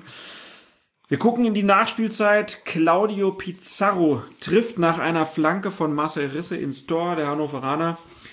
Es wäre das 2 zu 1 und die Kölner feiern sich und praktisch nochmal Karneval im Stadion. Doch der Videoassistent meldet sich zu Wort und teilt Schiedsrichter Markus Schmidt mit. Risse stand im Abseits, also der Flankengeber. Der Treffer darf deshalb nicht zählen. Die Kölner sind natürlich sauer, weil der Schiedsrichterassistent zuvor zweimal zu Unrecht die Fahne gehoben hat und damit einmal Simon Terodde und einmal Simon Zoller um gute Tormöglichkeiten gebracht hatte. Also ähm, die Aufregung konnte ich, obwohl ich es da mehr mit 96 gehalten habe an diesem Nachmittag, die konnte ich schon verstehen, aber dieses Tor abzupfeifen war auf jeden Fall im Sinne der Regeln. Ja, es gibt Kölner Fans, die der Meinung sind, dass die Abseitsstellung von Risse nun auch nicht so klar gewesen sei, dass der Videoassistent unbedingt hätte eingreifen müssen. Da sind wir jetzt wieder in der Situation. Da, da haben viele gesagt, warum wird das bei Leipzig gegen den HSV weiterlaufen gelassen und wieso greift er hier ein? So klar ist das doch nicht gewesen. Also die Bilder, die ich gesehen habe, da schien mir das schon. Das ist halt auch näher am Tor dran, da war die Perspektive günstiger. Ich bin in der Nummer nicht hab, ne? objektiv, aber hm. ich habe auch gedacht, also ich, ich hatte da den Vergleich, da ging es dann um, bei irgendeinem Ding stand Reus ganz knapp im Abseits, das wurde dann nicht zurückgewunken. Da ging es aber, glaube ich, auch nur um, weiß ich nicht mehr, ein Knie oder ein Fuß oder irgendwas. Und Risse war wirklich, hm. ja, ich hätte jetzt mal gesagt, eine Pferdelänge im Abseits, aber eine Körperlänge im, im Abseits. Ja, keine Ahnung. Das ist bei Pferderennen, sagt man doch, er mit. Was hast du mit Pferderennen zu tun? Warst du noch nie in Köln auf einer Pferderennbahn? Ja, aber da war kein Rennen, wenn ich da war. Musst du mal machen. Das ist ein Erlebnis. Egal. Okay. Auf jeden Fall, das fiel mir jetzt spontan in den Kopf. Auf jeden Fall, äh, ich hatte auch das Gefühl, das Ding muss man abpfeifen. Weil ich habe es immer gemocht, wenn Adi Fola früher in der Sportshow Akatenango gesagt hat. Ja. Kenn sogar noch ein paar Pferde namentlich quasi, aber. Der Galopper des Jahres. Der Galopper des Mehrfach, Jahres, ne? genau. Ja, ähm, diese ganze Situation in Köln oder die Situationen in Köln verweisen auf etwas, das gerne als Gerechtigkeitslücke im Reglement bezeichnet wird. Was meint man damit? Ein Abseitstor kann mit Hilfe des Videobeweises zurückgenommen werden. Eine falsche Abseitsentscheidung dagegen macht eine Tormöglichkeit unwiderruflich zunichte, denn die Chance, die lässt sich ja nicht wiederherstellen. Die Schiedsrichter sind deshalb eigentlich angewiesen, bei engen abseitsverdächtigen Situationen in Tornähe nicht sofort zu pfeifen, wenn der Assistent die Fahne hebt, sondern die Szene erstmal zu Ende spielen zu lassen und dann bei einem Torerfolg den Videoassistenten zu Rate zu ziehen. Bei Teroddes und Zollers Chancen wäre das möglich gewesen. Optimal ist das allerdings nicht, denn auch wenn ein Fahnenzeichen, sondern ähm, dann erst der Pfiff das Spiel unterbricht, werden zumindest die Verteidiger irritiert reagieren und deshalb ist Ärger natürlich vorprogrammiert. Gibt dann Leute, die schlagen vor, dass die Assistenten grundsätzlich kein Abseits mehr anzeigen sollten. Leute wie du. Nein, nein, nein, nein. Das verstehe ich habe das. Ich habe nur gesagt, das wird, wenn es die kalibrierten Linien gibt, wird es dazu führen, dass die Assistenten keinen Absatz mehr haben. Lass mich doch ein bisschen polemische Würze hier in die Nummer bringen. Das ist doch, das ist doch nicht nötig. also, wenn sich dann im Zuge der Videoprüfung nach einer Torerzielung herausstellt, dass eine strafbare Abseitsstellung vorlag, dann wird der Treffer eben aberkannt, das könnte man dann sagen. Ähm, du bist nicht so überzeugt von dieser Art der Lösung, sondern du willst schon, dass die Assistenten, wenn die meinen, da ist ein Abseits, da liegt ein Abseits vor, dann sollen sie auch weiterhin die Fahne heben. Naja, es ist halt, ich glaube, es gibt nicht so wirklich die Ideallösung. Du musst dir immer den Fall vorstellen, wenn man als Assistent sagt, gut, ich weiß es jetzt nicht so genau, ich lasse die Fahne im Zweifelsfall einfach eher unten. Wenn dann ein Tor fällt, kann man es überprüfen, logisch, das haben wir ja gerade gesagt. Und wenn sich dann rausstellt, also momentan ohne die kalibrierten Linien muss man ja sagen, dass kein, dass es kein klarer Fehler war, die Fahne nicht gehoben zu haben, dann zählt das Tor eben.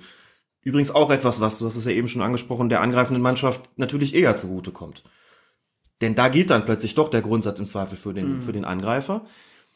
Aber stell dir die Situation vor, es fällt eben kein Tor, sondern der Torwart beispielsweise lenkt den Ball zur Ecke ab. Dann wird die Situation nicht überprüft, weil er keine überprüfbare äh, Situation eben vorgelegen hat. Ne? Es würde also den Eckstoß geben. Eckstoß kommt rein, Kopfball, Tor. Und wenn alle sagen, ja gut, vorher deutlich abseits übersehen, das heißt, man hat da natürlich ein Dilemma. Es ist dann sehr deutlich natürlich immer zugunsten der, der angreifenden Mannschaft. Klar, die Frage, will man das ja oder nein? Und solche Situationen eben wie nach einer über nicht angezeigten Abseitssituation, aus der kein Tor resultiert, aber ein Eckstoß, dann, danach Torerzielung, dann sind wir in dem Bereich nochmal sagen muss, ja gut, das kann dann eben nicht überprüft werden. Das ist auch schwierig. Und Deswegen ist die, die optimale Lösung da wahrscheinlich nicht wirklich zu finden. Und es ist natürlich momentan auch noch in so einer Situation, die Assistenten sind es ja bis jetzt immer gewöhnt gewesen, wenn sie einen Abseits erkannt haben, das auch anzuzeigen, was ja grundsätzlich auch weiterhin der Fall sein soll, wenn sie davon überzeugt sind, dass das so ist. Jetzt haben wir in den vergangenen Wochen immer mal wieder Situationen gehabt, wo die Assistenten tatsächlich in Tornähe die Fahne nicht gehoben haben, wenn sie sich nicht, also wenn es knapp war, ich will gar nicht sagen, wenn sie sich nicht sicher waren, das kann ich ja nicht beurteilen, in wie vielen Fällen sie wirklich gedacht haben, das war kein Abseits und in wie, Fällen, wie vielen Fällen sie gesagt haben, ich folge jetzt mal dieser Anweisung, mich da zurückzuhalten. Das ist schwer zu sagen, das kann man natürlich nicht beurteilen. Ganz streng genommen lautete die Anweisung sogar noch ein bisschen anders, nämlich so, dass die Schiedsrichter angewiesen worden sind, nicht sofort zu pfeifen, wenn ihre Assistenten die Fahne heben, weil mhm. sie der Meinung sind, das war abseits und das Ganze in Tornähe ist, sondern ihrerseits den, mit dem Pfiff zu warten, bis die Situation abgeschlossen ist und die Spieler sind aufgefordert gewesen, schon vor Saisonbeginn, macht mal weiter. So, und hast du ja gerade auch schon gesagt, das ist in der Praxis aber schwierig, weil natürlich alle gewöhnt sind, wenn der draußen den Lappen hebt, dann bleibt alles stehen. Ja. Und uah, dann zu sagen, ja gut, wir haben euch doch gesagt, spielt weiter, das ist schon eben auch suboptimal. Aber es hat jetzt eher dazu geführt, dass, das, ja, dass die Assistenten selbst eben in manchen Situationen die Fahne eben gerade nicht gehoben haben. So, und in Köln war es sehr unterschiedlich. In zwei Situationen hat der Assistent die Fahne oben gehabt. Da kann man auch schon drüber diskutieren, ob das wirklich Tornähe war oder ob es nicht eben auch noch so weit vom Tor weg war, dass man sagt, dass, äh, da muss er dann auch winken, wenn er der Meinung ist, dass es der Abseits war.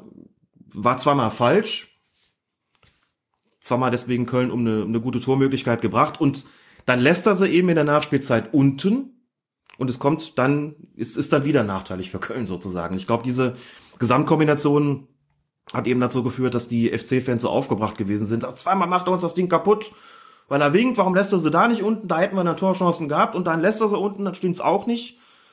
Er hat eigentlich ausgerechnet bei der Torerzielung durch Pizarro genau das gemacht, was er sollte. Mhm. Ne? Leider war es halt falsch und in Kombination mit den anderen beiden Sachen war es dann halt für den FC mal wieder sehr unglücklich, was da passiert ist, aber wie gesagt, die Lösung, die er zuletzt angeboten hat, war eigentlich die, die er anbieten sollte.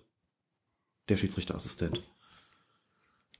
Es ist wahrscheinlich schwierig, da eine optimale Lösung zu finden, kann ich mir vorstellen, denn ähm, ich sag, mal reden. Der, der, die Assistenten sind da wirklich im Moment Ach, ja. gekniffene Hunde, weil auch die Technik sie da halt im Stich lässt. Äh, und die Leute draußen natürlich denken, warum sieht er das nicht? Oder hm. warum sieht der Videoassistent das nicht? Das ist einfach sehr unglücklich. Kommen wir zum 24. Spieltag. Werder Bremen gegen den Hamburger SV, 86. Spielminute. Der Bremer Aaron Johansen schießt aufs Hamburger Tor und dabei befindet sich sein Mitspieler Ishak Belfodil, der daraufhin vom Gästetorwart Christian Martinia, äh, der den, oh Gott, oh Gott, ist das kompliziert formuliert. Entschuldigung. Also, ähm, der befindet sich im Abseits, richtig? Nee, er befindet sich auf gleicher Höhe mit dem Ball und somit nicht im Abseits. Du hast da einen eingeschobenen Satz drin, das kann man nicht radioesk umsetzen. Das ist wahr. Ne? Also, Aaron Johansen schießt aufs Hamburger Tor, sein Mitspieler Ishak Belfodil, der befindet sich eher auf gleicher Höhe mit dem Ball und somit nicht im Abseits. Und der versucht dann, den Ball, den der Hamburger Torwart Christian Matenia abwehrt, zu erreichen und ja, er zwingt den Hamburger Rick van Drongelen mit großem, aber nicht unfairen Körpereinsatz förmlich zu einem Eigentor. Das sieht schon kurios aus. Ähm, es ist dann das Tor des Tages. Äh, Werder gewinnt durch diesen Treffer und Heribert Bruchhagen, damals war er noch Vorstandsvorsitzender des HSV, der ist dann recht erregt am Mikrofon von Sky. Er sagt, was sind das für Leute, die da in Köln sitzen? Ich brauche da nur einmal drauf zu gucken, da sehe ich das Tor, das ist doch abseits. Jeder, der ein bisschen Fußball gespielt hat, der sieht, dass es abseits ist. Die Unparteiischen, allen voran der Videoassistent, hätten jedoch offenbar nicht im Fußball gespielt und könnten eine Abseitsstellung deshalb, wie ähm, Bruchhagen sagt, nicht sehen und nicht erfühlen. Am Tag danach bat er immerhin um Entschuldigung für diese Sätze. Also, ein erfülltes Abseits. Wie fühlt sich das an, Alex? Also, das war schon ein ganz schön gro großer Kokolores, ne? Aber da sieht man dann halt auch, dass selbst bei so erfahrenen Leuten im Abstiegskampf manchmal einfach auch die Sicherung durchbrennt. Ja, ich kann jetzt nicht wirklich beurteilen, was Herbert Bruchhang für einen Job als Vorstandsvorsitzender des HSV gemacht hat. Ich finde ihn, fand ihn bei seinen öffentlichen Auftritten eigentlich oft sehr nüchtern, hat oft sehr vernünftige Sachen gesagt. Also so habe ich das jedenfalls immer erfüllt. Seine, seine Statements, da habe ich, das habe ich gesehen, das Interview, und dachte, was erzählt der da? Klar, das sind dann so äh, Sätze, die fallen in der Erregung nach dem Spiel. Gerade wenn man es 0 zu 1 verloren hat äh, durch die Situation. Aber das Lustige war tatsächlich, dass als er dieses Interview gegeben hat, lief die Szene gerade noch mal ab und Sky hat dann auch gesagt, wir können uns das noch mal zusammen anschauen mhm. und dann siehst du halt, also das ist mitnichten ein klares Abseits gewesen, sondern höchstwahrscheinlich gar keins. Ließ sich nicht so hundertprozentig auflösen, einmal mehr. Aber Bruchhagen war im Prinzip, während er sprach, wurde er widerlegt vor laufender Kamera. Das war so ein bisschen, das war so ein bisschen Sansibar. Erfülltes Abseits. Auf jeden Fall eine sehr schöne Formulierung. Der Schiedsrichter Felix Zweier hat dann gegenüber Sky seinen Assistenten gelobt dafür, kein Fahnenzeichen gegeben zu haben, sondern abgewartet zu haben, wie die Szene ausgeht. Nach dem Tor habe der Helfer an der Linie dann über Funk mitgeteilt, dass es sich um eine knappe Situation handelt und er hat dann darum gebeten, dass ein Köln auf Abseits überprüft wird. Das geschah auch und das Ergebnis lautete, dass zumindest kein offensichtlicher Fehler vorlag.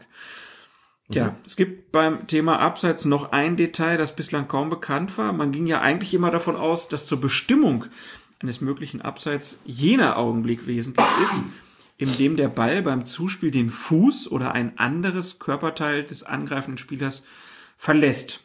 Das aber stimmt nicht, wie das IFAB im September des vergangenen Jahres in einem öffentlichen Rundschreiben an alle Fußballverbände und Fußballkonföderationen deutlich gemacht hat. Darin heißt es, bei der Beurteilung einer Abseitsstellung ist der erste Kontakt beim Spielen oder Berühren des Balles entscheidend. Diese Klarstellung sei nötig, da bei den von den Videoassistenten verwendeten Zeitlupen zwischen dem ersten und dem letzten Ballkontakt bei einem Zuspiel ein deutlicher Unterschied besteht. Etwa, wenn der Ball beim Passen oder Lupfen ein Stück mit dem Fuß geführt wird. Wenn das Fernsehen aber ein Standbild präsentiert, in dem das Ende des Kontakts statt des Beginns festgehalten ist, kann das zur falschen Beurteilung einer möglichen Abseitssituation führen. Schließlich können sich in Sekundenbruchteilen entscheidende Verschiebungen auf dem Feld ergeben. Erstmal wirklich sehr interessant, dass das die entscheidende Nummer ist, weil da kann man jetzt in Zukunft wirklich mal drauf achten. Da bin ich mir sehr sicher, dass das oft bei Absatzentscheidungen eher so gewertet wird, dass beim Verlassen des Fußes sozusagen erst angehalten ja. wird. Und das wäre ja demnach falsch. Mhm. Und man kann sich natürlich fragen, warum wird so eine wirklich entscheidende äh, Unterscheidung in der Bewertung, warum wird die in so einem Rundschreiben versteckt? Sie wird nicht wirklich versteckt und ich, weil das natürlich viele gefragt haben, sagen, wie kann das sein, dass das im September 2017 beschlossen und zumindest verkündet worden ist und wir davon nichts erfahren. Jetzt kommt das irgendwie so mehr oder weniger zufällig raus. Sind die Medien schuld? Was ist da jetzt passiert? Oder ich glaube, wir sind schuld, weil wir so lange nicht aufgenommen haben. Ja. Bitte darum um Entschuldigung. ich versuche mal. Alles gut, alles, alles gut. das tut mir so leid. Ich erkläre mal kurz, wie das überhaupt zustande kommt. Also, einmal im Jahr bekommen wir so ein schönes neues Fußballregelheft. Ne? Wir haben ja. Alex zeigt das hier mal ins Mikro. Ich halte das mal ins Mikro. Hier könnt ihr könnt ihr sehen, nein, aber hören könnt ihr es. Es ist das neue Fußballregelheft. Es ist ein sehr aufgeräumtes Design. Weißer Hintergrund oben ist ähm, die Anmutung eines 16ers und unten sind die Schiedsrichterin und der Schiedsrichter des Jahres zu sehen. Bibiana Steinhaus und Wolfgang Stark. Ja. Wir wollen es nicht unnötig in die Länge ziehen und die wesentlichen Informationen nicht vorenthalten. Einmal im Jahr kommt dieses frisch renovierte Regelheft raus. Also das IFAB trifft sich, das International Football Association Board, das ja die maßgebliche Instanz für diese Fußballregeln ist, trifft sich ja bekanntlich immer zu Beginn des Jahres, seiner Jahresversammlung. Ich muss doch noch was zu diesem Heft sagen. Ja. Es tut mir leid, Alex, dass ich ja. schon wieder unterbreche, aber Es ist wirklich deutlich besser geworden. Du meinst Layout-technisch? Ja. Ja, finde ich auch. Übersichtlicher, Sehr viel ne? übersichtlicher, sehr viel bessere Grafiken auch. Ähm, das ist, das ist ein Gewinn, dass sie sich da nochmal dran gemacht Ja. haben. Auch hinten die Spielsituationen sind nochmal, das ist alles deutlich besser. Da kann sich sogar Spielverlagerung bei ihren Grafiken mal was abgucken. Entschuldigung. So. Also, Also wir können ja mal den Link reinstellen. Man kann sich das ja online Der Link ist bei angucken. uns, äh, wie Unter du jeder vielleicht Folge. festgestellt haben, jetzt unter jeder Folge führt der Link zum DFB-Regelheft. Ja. Habe ich mal gesagt? Wollte ich aber nicht. Ja. Ich bin traurig, aber gut. Also das IFAB trifft sich einmal im Jahr und gibt dann bekannt, welche Auslegungs- und Regeländerungen es in der kommenden Saison gibt. Die wird dann immer in das offizielle Regelheft, werden dann immer das offizielle Regelheft aufgenommen und veröffentlicht und auch als Änderung durch rote Unterstreichung kenntlich gemacht. Jetzt gibt es aber Situationen, also einmal im Jahr, und dann gibt es Situationen, die entstehen zwischen dem einen und dem nächsten Regelheft. Ich nenne mal ein griffiges Beispiel. Es hat vor Jahren mal in den Vereinigten Arabischen Emiraten eine Situation gegeben, da hat ein Spieler einen Strafstoß mit der Hacke verwandelt. Der ist angelaufen, hat sich im letzten Moment umgedreht, den Ball mit der, mit der Ferse, mit der Hacke aufs Tor befördert und der ging auch rein. Das war ein Fall, da hat niemand geglaubt, dass der jemals irgendwie auftauchen würde und dann haben sich alle gefragt, zählt so ein Tor? Guck, guckst du in die Regeln, steht drin, der Strafstoß muss nach vorne ausgeführt werden. War die Frage, was heißt denn nach vorne? In Richtung Tor oder heißt nach vorne aus Sicht des Schützen? Man hätte sich denken können, und so wurde dann auch entschieden, schlussendlich, gemeint ist in Richtung Tor. Ne? Also das, so wie er es gemacht hat, erlaubte Spielweise. Trotzdem musste das natürlich final geklärt werden. Klar. Logisch, so. Weil das passiert ja ständig in den Vereinigten Arabischen Emiraten. Wo gibt man denn bekannt, wenn sowas mitten in der Saison festgelegt wird? Es ist ja gut, dass es festgelegt wird. Du brauchst doch sozusagen zwischen den beiden Regelheften brauchst du eine, eine Möglichkeit, eine, eine Plattform, was auch immer, auf der du solche Klarstellungen bekannt gibst. Und das sind die Zirkulare des IFAB, die es in unregelmäßigen Abständen gibt und die man auf der Website des IFAB findet. Da wird das festgelegt. Darf ich kurz? Ja. Zirkulare, zirkulare. Und nein, da haben wir es schon wieder. Entschuldigung. Zirkulare, Zirkulare. Ach je. Darf ich jetzt weitermachen? Ja, es tut mir leid, es tut mir leid. Nein, das war ein, ein wirklich äh, zielführender Einschub von dir. Wenn das neue Regelheft erscheint, werden dann die wesentlichen Dinge aus diesen Zirkularen in das Regelheft übernommen. Jetzt steht nämlich dann auch drin an entsprechender Stelle, dass der, dass der Strafschluss auch mit der Hacke ausgeführt werden darf. Jetzt haben wir die Situation, dass Videoassistenten eingeführt werden in dieser Online-Phase und dann ist irgendwann jemandem aufgefallen, nachdem das letzte Regelheft veröffentlicht worden ist, was ist denn eigentlich mit der, mit der Abseitssituation? Da, da steht ja eigentlich nur drin im Moment des Zuspiels. So, da, kein Mensch macht sich auf den Platz Gedanken darüber, weil ein Schiedsrichter das gar nicht so wahrnehmen kann natürlich. Ob jetzt der Moment maßgeblich ist, in der der Erstkontakt stattfindet oder der Moment, in dem der Ball den Fuß verlässt. Da sich das ja normalerweise um Sekundenbruchteile handelt, auf dem Feld nimmst du den Unterschied überhaupt nicht wahr, gab es also auch überhaupt keine Notwendigkeit, das zu regeln. Mit Videobeweis liegt zwischen dem einen und dem anderen Moment liegen vielleicht mehrere Frames. Ja, mehrere Bild, wie nennt sich, was ist denn, was wäre die Übersetzung? Also Frame ist ja Rahmen, aber nein, du weißt, was ich meine. Und die meisten wissen wahrscheinlich auch, was wir meinen. Also es- Einzelbildschaltungen, ne? Genau, also jede Sekunde besteht ja im, 25 Frames, ne? Es ist ja mal so ein bisschen unterschiedlich, ich weiß nicht, wie es aktuell ist. Äh, auf jeden Fall besteht jede Sekunde Bildmaterial aus verschiedenen Frames, äh, 25 oder so. Und je nachdem, welchen du dann auswählst, kann das natürlich ein gravierender Unterschied sein. Das ist aber eine Problematik, die überhaupt erst entstanden ist, also zumindest regelpraktisch gesehen, durch die Einführung des Videoassistenten. Hätte man auch schon vorher festlegen können, wenn man weiß, das Fernsehen macht da seine Linien, aber bitte, das war bis jetzt lang echt nicht entscheidend. Ist ja nichts Verbindliches, was das Fernsehen da äh, anbietet, logischerweise. Also hat man das beschlossen, hat gesagt, nein, der Erstkontakt und nicht der Letztkontakt und hat es deswegen im Zirkular bekannt gegeben. Das müsste bedeuten, dass im Regelheft 2018, 2019 das dann auch so drin steht, dass es jeder auch im Regelheft nachgucken kann. Also war es nur im Zirkular. Das kriegen dann viele nicht mit. Da kann man jetzt sagen, wieso wird das von den Verbänden nicht aggressiver beworben sozusagen, aber da findet man eben diese Regelklarstellungen. Lange Rede, kurzer Sinn. Deshalb stand es da drin und deswegen konnte es auch jetzt erst verbreitet werden. Markus Merck hat es bei Sky angesprochen. Lutz Michael Fröhlich hat es in einer DFB-Erklärung auch nochmal aufgegriffen. seit einigen Wochen ist das jetzt klar und sollte natürlich oder müsste auch Konsequenzen haben für die entsprechenden Fernsehanstalten, dass sie eben zukünftig gucken, wo war dieser Erstkontakt. Mhm. Man kann sich das, glaube ich, normalerweise, also in, in, in der Mehrzahl der Fälle ist es vollkommen problemlos festzulegen, wann Erst- und wann Letztkontakt sozusagen ist, wann der Ball den Fuß verlässt und was eben nicht entscheidend ist. Ähm, ich hatte mit Markus Merck zwischendurch ein Gespräch und Markus Merck hat in diesem Gespräch gefragt, was ist denn, wenn einer den Ball stoppt, lässt den Fuß auf den Ball, guckt und eine Sekunde oder zwei später leitet er den mit seiner Fußsohle weiter. Muss man dann das Bild stoppen in dem Moment, wo der den Fuß auf den Ball setzt und der Letztkontakt ist dann gar nicht mehr entscheidend? Sagt er, das kann es doch auch nicht sein. Musste ich ehrlich gesagt auch passen. Ja. Ich auch sagen, hast du recht? Da würde man wahrscheinlich dann doch den Moment des letzten Abspiels irgendwie wählen. Aber sagt er, das sind natürlich so Situationen, das ist mir dann auch nicht, auch nicht klar. Der Mehrzahl der Fälle. Erstkontakt ist dann da, wo er den Ball wieder in Bewegung setzt. Würde ich vermuten, dass ja. es so in der Regelpraxis so ist, ja. Aber, aber, ist schwierig. Ist schwierig. Aber Merck hat es, wie gesagt, bei, bei Sky jetzt auch angesprochen und ich gehe davon aus, dass das, wenn er das getan hat, nachdem er das getan hat, dass es auch Konsequenzen hat. Ich finde das sehr lustig, dass das hier alles rot unterstrichen ist in diesem Heft. Also wo die Änderungen mhm. sind. Es sind ganz schön viele jetzt in diesem aktuellen Heft. Und ich hätte gedacht, dass du das selber mit deinem Stabilo Feinprint hier alles unterstrichen hättest, was dich so interessiert. Aber ja.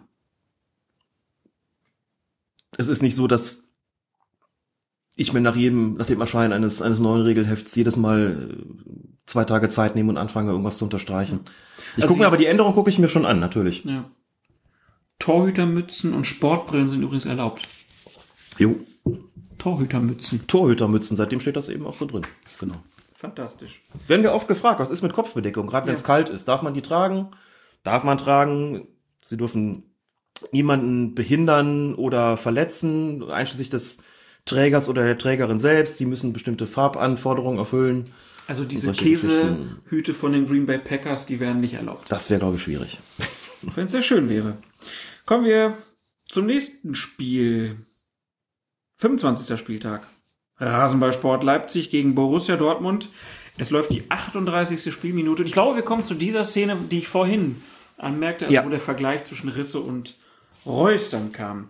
Schiedsrichter Felix Brüch hat bereits zwei Treffer für die Dortmunder zu Recht wegen Abseits annulliert. Sein Assistent Marc Borsch hatte jeweils ein sehr gutes Auge bewiesen. Als der Ball dann nun zum dritten Mal ins Gehäuse der Leipziger befördert wird, bleibt seine Fahne unten. Das Tor von Marco Reus zählt, weil auch der Videoassistent keine Einwände hat. Der Fernsehsender Sky zieht jedoch später eine Abseitslinie und kommt zu dem Schluss, es war um eine Fußlänge abseits.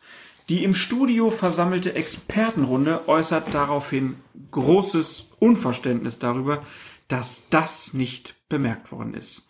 Der Twitterati Ed Baumwollrose, liebe Grüße an der Stelle, hat jedoch, obwohl der hört gar keine Podcast, hat er gesagt. Da müssen wir ihn jetzt darauf aufmerksam nee, ich, machen, ich inklusive Timecode. Ich ziehe den Gruß zurück in diesem Moment. Also ähm, er hat auf jeden Fall ähm, nachgewiesen, dass diese Linie ungenau war, denn zum einen war sie nicht der Verzerrung der Kameraperspektive angepasst und zum anderen beim falschen Leipziger Verteidiger gezogen.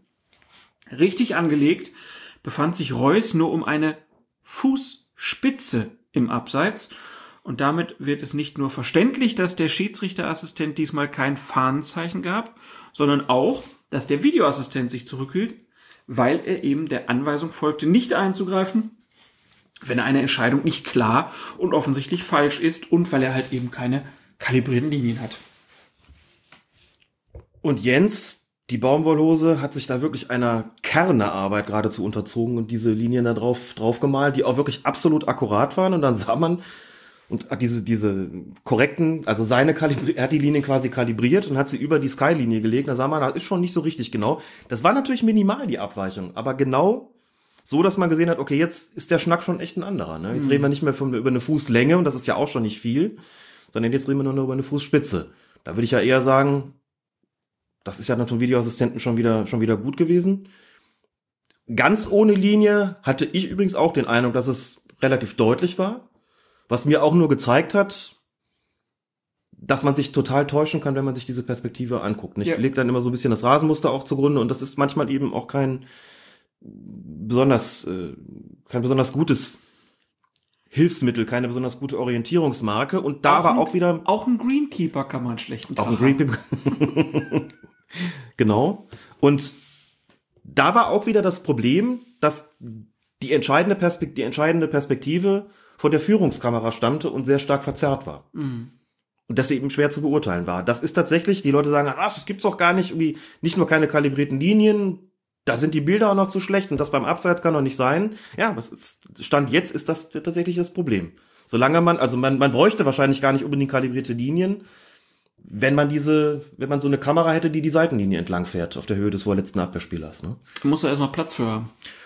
Habe ich mir mich dann übrigens auch gefragt, wie das dann wohl aussehen könnte, wenn man sowas, so, sowas nähme. Also wo würde man sie installieren? Irgendwie so wie so eine Spider-Cam da oben an irgendwelchen Seilen, die dann von links nach rechts fährt. Also Nee, auch nicht ganz einfach, ne? Unten werden Schienen hingebaut. Oder du hast die Ski. Boah, die ja. ganzen Trainer können nicht mehr vor ihrer Bank hin und her laufen, weil die Kamera da hin und her fährt.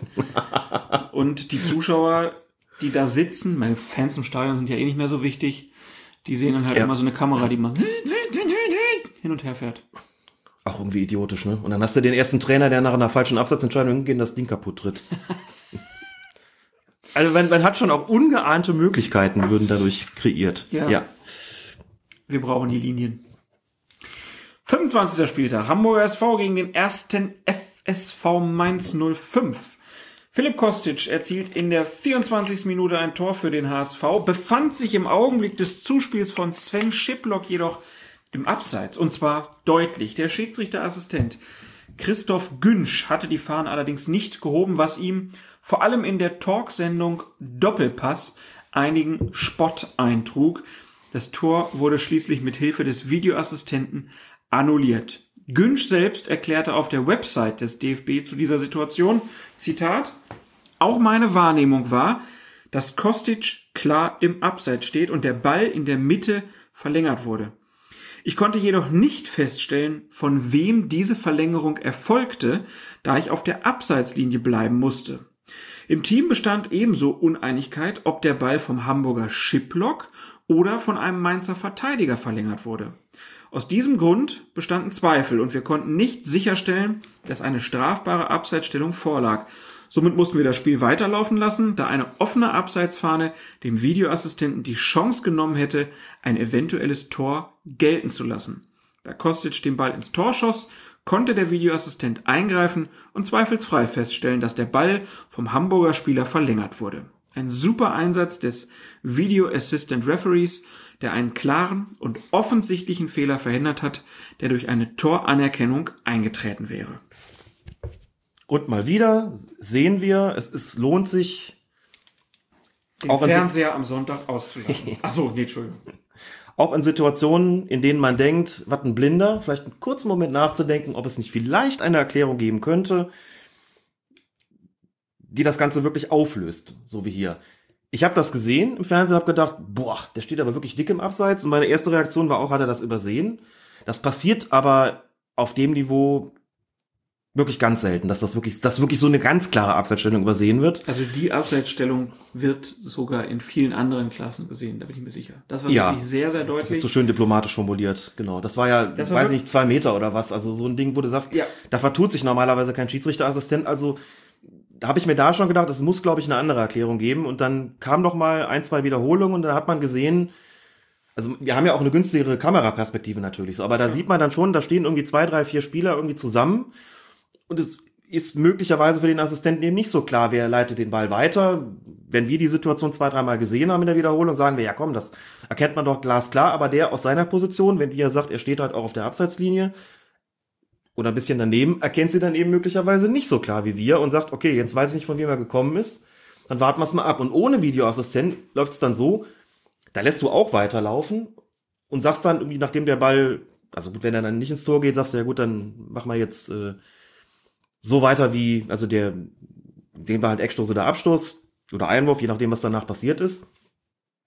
Und bei einer Torerzielung spricht man sich dann im Team nochmal ab und sagt, hast du das gerade gerade sehen können? Also während des Spiels ist es, glaube ich, schwierig, sich übers Headset was zuzurufen, weil du wirklich auch dem Spiel folgen musst. Sonst Mhm. könntest du dann natürlich schneller agieren, aber ich glaube, das ist wirklich ähm, kompliziert oder schwierig in so einer Situation, das zu machen. Aber nach der möglichen Torerzielung kannst du dann sagen, der Spieler stand für mich klar am Abseits, konnte nicht sehen, wer zuletzt am Ball war. Und dann muss der Schiedsrichter sagen, konnte keine Abseitsstellung erkennen, konnte aber sehen, wer jetzt zuletzt den Ball berührt hat. Aus meiner Sicht der Angreifer. Und dann sagt der Assistent, alles klar, dann Abseits. Und dann entscheidet man entsprechend. Dann sehen die Zuschauer in so einer Situation, hört Abseits, hat die Fahne doch gar nicht oben. So, aber das ist dann auch nicht mehr anders zu lösen. Hier sagt Christoph Günsch, wir waren uns im Team auch unsicher. Bedeutet, ohne den Videoassistenten wäre dieses Tor höchstwahrscheinlich anerkannt worden, weil Markus Schmidt auch nicht mehr hätte tun können, als zu sagen, habe ich auch nicht klar sehen können. Stand nicht günstig genug, um das beurteilen zu können. Und ich glaube, der andere Assistent und der vierte Offizielle sind dann wahrscheinlich auch raus aus der ganzen Nummer. Das Tor hätte wahrscheinlich ohne Videoassistenten also Gültigkeit behalten. Und man sieht ja halt auch. Und dann hätten alle geschimpft und gesagt, wie Klar. kann man das so Ja, übersehen? ja, dann hätten wir gesagt, na gut, der sieht auch nicht, von wem der kommt. Also ihr redet das immer schön, ja, machen wir ja auch. was tatsächlich auch stimmt. Ne? es wäre auch ein Schönreden gewesen, aber man kann ja nicht mehr tun, als eine Erklärung anzubieten.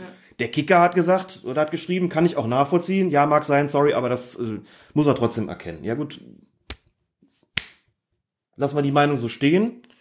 Aus der eigenen Erfahrung kann ich sagen, du hast solche Situationen und dann stehst du da und denkst, dir, ja, was soll ich machen?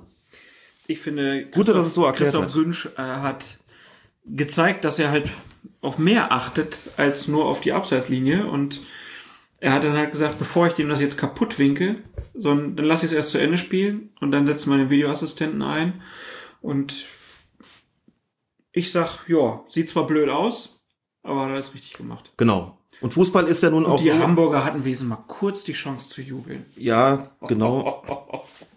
Man kann das vorher nicht einfach äh, zählen lassen. Wir sind hier ja nicht bei Günsch dir was. Kommen wir zum nächsten Spiel. Hätte den noch einen Moment wirken lassen können, finde ich, aber. Ich, ich schneide nur eine Pause rein. 26. Spieltag. Borussia Dortmund gegen Eintracht Frankfurt. Es geht hier jetzt mal nicht um strittige Szenen, sondern Alex. Um den Gesamtauftritt von Dennis Eitekin. Den haben wir ja schon oft hier gelobt. Manche werden vielleicht sagen, es wird jetzt langsam langweilig. Unser geschätzter Kollege Mike Krükemeyer vom Übersteiger hat ja mal gedichtet. Krükemeier. Krükemeyer, genau. Nee, du hast eben Krükemeier. Was hast du Krückemeier gesagt? ist er. Krückemeier? Ja. Aber da ist kein. Na gut, okay, dann Krückemeier. Würde ich jetzt schon schätzen. Woher weißt du das? Hat er dir das erzählt? Nicht, er sagt über eigentlich nur Mike. Der will wahrscheinlich gar nicht, dass sein Nachname so auftaucht. Ja. Ist aber trotzdem bekannt. Ja klar, alles gut. Hat ja mal gedichtet, Gott erschuf ganz ohne Sinn, Gräfe, Brüch und Eitekin. Ich glaube, Den kennen, glaube ich, mittlerweile auch all unsere Hörer. den haben wir aber lange nicht mehr gebracht. Genauso Wiederholung, wie ist wir die, schon lange nicht über Dennis gesprochen die haben. Wiederholung ist die Mutter der Weisheit und es gibt ja auch Leute, die neu dazukommen. Insofern müssen wir den ab und zu nochmal reaktivieren. Das war so ein Spieltag, da gab es nicht viele strittige Entscheidungen. Mit den Schiedsrichtern habe ich mir gedacht, dann gucken wir uns doch mal an, stellen wir noch mal so Schiedsrichter, beurteilen mal so Schiedsrichterleistungen im Gesamtkontext. Und bei Eitekin war es so bei diesem Spiel Dortmund gegen Frankfurt, der packt nach zwei Minuten schon den gelben Karton aus. Das ist früh. Unglaublich. Ne? Das ist unglaublich früh. Du hast als Schiedsrichter natürlich in so einem Spiel. Ist das, ist das, nee, jetzt mal ganz ehrlich, ist das für dich was, wo du denkst, oh, zweite Minute schon? Na klar, da merke ich auf vor der Glotze oder im Ja? Stadion. Ja, natürlich. Und ich denke dann, klares Foul, gelbe Ja. Karte, Punkt. Warum denke ich das anders als du? Weil ich glaube ich, weiß ich nicht, weil ich mehr an die Taktik des Schiedsrichters denke und weiß, Ja, aber das ist doch super. Da habe ich direkt das, also bei uns in der, in den Amateurklassen, da, selbst bei kleinsten Sachen, die Schiedsrichter immer, fapp, gelbe Karte direkt Ja. am Anfang, weil die immer der Meinung waren, dann ist Ruhe im Karton. dann ist Ruhe im Karton. Wir haben ja schon ein paar Mal darüber gesprochen, wie das so ist mit dem Einstieg in die persönlichen Strafen und der Auswirkung, die das Ganze möglicherweise hat.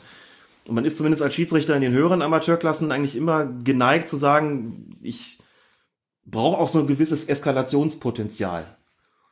Und nach Möglichkeit fange ich deshalb mit einer Ermahnung an und steigere mich dann langsam. Denn wenn ich zu früh ziehe, habe ich natürlich auch einen gewissen Zugzwang. Natürlich gibt's, um das gleich vorwegzunehmen, Situationen, die, diese gehörte dazu, in denen es keinen Spielraum gibt. Da musst du ziehen, komme was da wolle. Aber die sind dann doch tendenziell selten. Du bist immer bemüht, dir zu überlegen, wenn es früh ist, kann ich noch ermahnen oder muss ich schon, muss ich schon in die Brusttasche greifen? Denn, wie gesagt, wenn du zu früh ziehst, bist du natürlich auch dann buchstäblich unter Zugzwang. Schöne Grüße an Sven. Bist du auch unter Zugzwang und musst auch nachlegen. Das musste Eitekin übrigens auch. es war ein Foul von Marco Russ an Marco Reus. Und das war von der Art, wo man sagt, da gibt's auch keinen Spielraum mehr. Da musst du jetzt gelb auspacken, hat Eitikin getan, hat Russ auch noch ein paar Takte gesagt. So wie der Russ reagiert hat, war dem auch vollkommen klar, okay, ich habe ihm tatsächlich keine Wahl gelassen. Wirkung in den nächsten 25 Minuten, Ruhe auf dem Platz. Ruhe auf dem Platz, keine Notwendigkeit für Eitekin mehr da einzuschreiten, kann man also sagen, das war schon mal genau die richtige Maßnahme. Und dann ging Mahmoud Dahut mit offener Sohle gegen Russ zu Werke. Ne, man sieht sich im Spiel immer zweimal oder auch öfter. Man, also man wird jetzt nicht sagen können, das war jetzt das Revanche für die zweite Minute, jedenfalls nicht ganz klar, aber es war vielleicht auch kein Zufall, dass es Russ getroffen hat. Da sind ja Spieler auch äh, manchmal etwas archaisch in ihren Einstellungen und rächen dann ihren Mitspieler. Schon ganz oft musst du auch drauf haben als Schiedsrichter, zu wissen, da ist was gewesen und da muss man ein Auge drauf haben. Es könnte, sein, dass der irgendwann mal, dass irgendwie die Retourkutsche kommt von dem, vom Opfer oder von dem Mitspieler. Und das war so der Auftakt von einer Phase von zehn Minuten, der es wirklich auf beiden Seiten mehrfach gerappelt hat. Mehrfach wirklich schmerzhafte Tritte auf die Füße, die für einen Schiedsrichter oft schwer zu erkennen sind. Wenn du auf den Ball konzentriert bist, ähm, oder auf die Fußgelenke von Gegenspielern. Und Eitiger hat in diesen zehn Minuten noch viermal gelb bezückt, in der ersten Halbzeit. Geht in die Pause und hat fünf gelbe Karten aufgeschrieben. Und da denkst du, boah, fünf gelbe Karten ist echt viel. Also wenn man so mit, mit ein, zwei in die Pause geht, sagt man, okay, immer noch ordentlich Luft da, ordentlich Spielraum, hier eskaliert nichts. Wenn du fünf hast, dann denkst du, oh ja, wenn das so weitergeht. Ich glaube, der Reporter hat auch gesagt, bin mal gespannt, ob wir hier elf gegen elf äh, zu Ende spielen. Muss aber auch sagen, das war alles korrekt, das war konsequent, das war berechenbar. Und wozu hat's geführt? In der zweiten Hälfte, obwohl das Spiel dann in die entscheidende Phase getreten ist und auch 3 zu 2 ausgegangen ist, also noch knapp war, hat Eitekind noch eine einzige gelbe Karte gebraucht und die nicht wegen des Fouls, sondern wegen Zeitspiels gegen Roman Bürki. Das heißt auch mit, äh, er sagt also mal wieder mit seiner Art der Spielleitung völlig richtig. Und er hat mit seiner Spielleitung auch viel, für seine Spielleitung auch viel Akzeptanz bekommen. Mhm. Also hat das unglaublich gut gefallen. Aber das ist halt auch wirklich ein echter, echter Eitekin, auch so die, die empathische Art der Spielleitung, die er da hat. Wie er sich den Spielern nähert, wie er das, wie er Entscheidungen verkauft, damit bringt er sich eben auch gar nicht erst in die Bredouille. Und alle sagen, ja, der hat durchgegriffen in den ersten 45 Minuten. Das war nötig und das hat auch die gewünschten Ergebnisse gezeitigt. Im selben Spieltag hast du die Leistung von Tobias Stieler mhm. beim Spiel Stuttgart gegen Leipzig aber nicht so gut gesehen. Du hast ihm, also ne, bei Eitekin lobst mhm. er steigt früh ein. Stieler hast du dann eine recht großzügige, beziehungsweise vielleicht auch zu großzügige Regelauslegung vorgeworfen. Begründe das doch mal im Vergleich vielleicht die beiden so ein bisschen miteinander. Ich will da gar kein Grundsatzurteil fällen. Das ist, wäre auch insofern ungerecht, als Tobias Stieler ein Schiedsrichter ist, der in den vergangenen Jahren Du brauchst, ja, ist alles klar. Viel an Anerkennung. Es geht jetzt ja wirklich nur darum, hat. ja, hm. ich weiß, du, du willst den jetzt direkt in Schutz nehmen, aber es geht ja jetzt einfach nur darauf zu, man kann ja auch, du weißt nie, was vier unterschiedliche Mannschaften sich gegenseitig ja, antun. Genau. Und es gibt auch nie die Möglichkeit zu sagen, ja, wenn er da die Karte gibt, dann passiert hinterher gar nichts mhm. mehr, sondern das entscheiden immer noch die Spieler. Das ist mir ja. klar. Nur, wir können ja hier mal an einem Beispiel, einfach weil wir es gut gegeneinander halten können, zeigen, okay, Eitekin entscheidet sich dafür und er hat Glück gehabt, dass es so gut ausgegangen ist. Ja. Es hätte ja auch komplett eskalieren können in der zweiten Halbzeit. Weißt du ja nicht. Du ne? musst immer darauf drauf bauen, dass die Spieler das wirklich verstehen. Wenn genau. sie es nicht verstehen, musst du weiterziehen, dann hast du anschließend wirklich einen Kartenmassaker angerichtet und konntest aber auch gar nicht anders. Genau, also Eitekin hat praktisch Glück gehabt, ja. mit seiner Linie gut durchgekommen, ist alles gut gegangen. Stieler entscheidet sich für eine andere Nummer und hat aus deiner Sicht ein bisschen Pech gehabt. Genau. Hat eine sehr robuste Spielweise zugelassen. Das heißt, in grenzwertigen Zweikämpfen bei solchen 50-50-Situationen hat er oft laufen lassen. Was ja viele auch befürworten. Genau. Ne? In England wird das nicht gepfiffen. Ja. Der pfeift uns das Spiel kaputt. Hört man oft. Hier entscheidet sich mal einer dafür. Ich lasse noch ein bisschen mehr laufen. Wenn es gut, wenn's, wenn's gut läuft, heißt das, der Spielfluss wird befördert, die Zahl der Unterbrechungen wird, wird äh, auf ein Minimum beschränkt. Du kannst aber auch das Pech haben, dass die Mannschaften deine Liberalität gewissermaßen zum Anlass nehmen, das genaue Gegenteil herbeizuführen. Und das ist in diesem Spiel passiert. Ständig hat jemand am Boden gelegen, auch aus geringem Anlass. Es ist zu Wortgefechten gekommen, zu Schubsereien, sogar zu kleineren Rudelbildungen. Stieler musste mehrfach dazwischen gehen. Das macht er immer sehr, sehr engagiert und sehr körperlich. Heißt, gab eine Situation mit Bartstuber, gegen wen habe ich jetzt gerade leider vergessen, wo Stieler wirklich reingeht und schiebt Bartstuber über mehrere Meter aus dem Pulk raus. Was aber auch in der Konstellation kein Problem ist, weil Ja. Stieler wirklich ja sehr kompakt, der glaube ich ein Pumper. Das ist ein Pumper. Ne? genau. Also der hat so einen Ja. Oberkörper, der ist so richtig stabil und Holger Badstuber ist ja eher so, ja, Aber groß. Typ Streichholz, ne? Was? Also naja, der ist schon, ja, aber der ist ja wirklich schmal. ja, Schmal und lang. ja, sch- mal. Also schon, ich empfinde es als athletisch, aber und man als ungeschlacht. Gut, Solche Leute hat man früher als ungeschlacht bezeichnet. Das hat gar nicht so über ihre Körperumfang ausgesagt, sondern eher so über die das gesamte physische Auftreten, ungeschlacht. Für mich ist so Typ langer Lulatsch halt, ne? Und Ja. Wenn du dann die beiden im Vergleich siehst, dann ist klar, dass äh, Stieler äh, den halt einfach mal übers Feld schiebt. Was manchmal auch ein bisschen komisch aussieht. Kannst du dich noch an die Sendung Kinder in der Kiste erinnern? Hast du das mal geguckt? Nein. Nee? Gab's da so im Das klingt auch irgendwie nach einer Serie, die man heute so nicht mehr nennen würde. Das würde man. Nein, nein, natürlich, aber es war ja früher nicht alles schlecht und Kinder, in, der Kinder Kiste. in der Kiste. Ja, da war so eine, so eine Holzkiste aufgebaut, wie so, wie so eine Art die war aber sehr groß. improvisiertes Theater. Ja, Kinder, also, wie so ein. Kiste ist für mich jetzt, sieht Ja. eher so nach 30 Zentimeter mal Nein, nein, 20. kein Schuhkarton. Ein bisschen größer war sie schon und da waren immer Kinder drin und haben, und haben so ein bisschen, also so ein bisschen im Impro-Theater gespielt sozusagen, Improvisationstheater gespielt. Und da gab es mal einen, der sagte, ich bin zwölf Jahre alt und 1,95 Meter groß. Meine Freunde nennen mich deshalb Lulatsch oder Eiffelturm. Findest du das nicht witzig? Ich habe das nie vergessen, wie du merkst. Okay. Hätte man vielleicht dabei gewesen sein. Ja, genau. Ich kann es auch aufschreiben, dann kannst du es das nochmal durchlesen, dann wird es vielleicht auch lustiger. Also das fehlt mir bei Lulatsch ein. Sagt man heute ja auch nicht mehr. Wir weichen ab. Also, Stieler schiebt den Eiffelturm. Und dann? Stieler, Stieler schiebt den Lulatsch weg, genau. Stieler ist eine bemerkenswerte Gestalt. Guck mal, der Mann ist Jurist, Psychologe und Pumper. Also bringt wirklich auch eine, auch eine bemerkenswerte äh, Persönlichkeit und Vita auf den Platz. Und Schiedsrichter. Das Beste aus vier Welten. Ja, das genau. Das Beste aus vier Welten, das hast du schön gesagt. Und irgendwie hat er die Ruhe da nicht so richtig reingebracht. Man wird nicht wirklich sagen können, ob es besser gewesen wäre, frühzeitig anzufangen mit einer gelben Karte.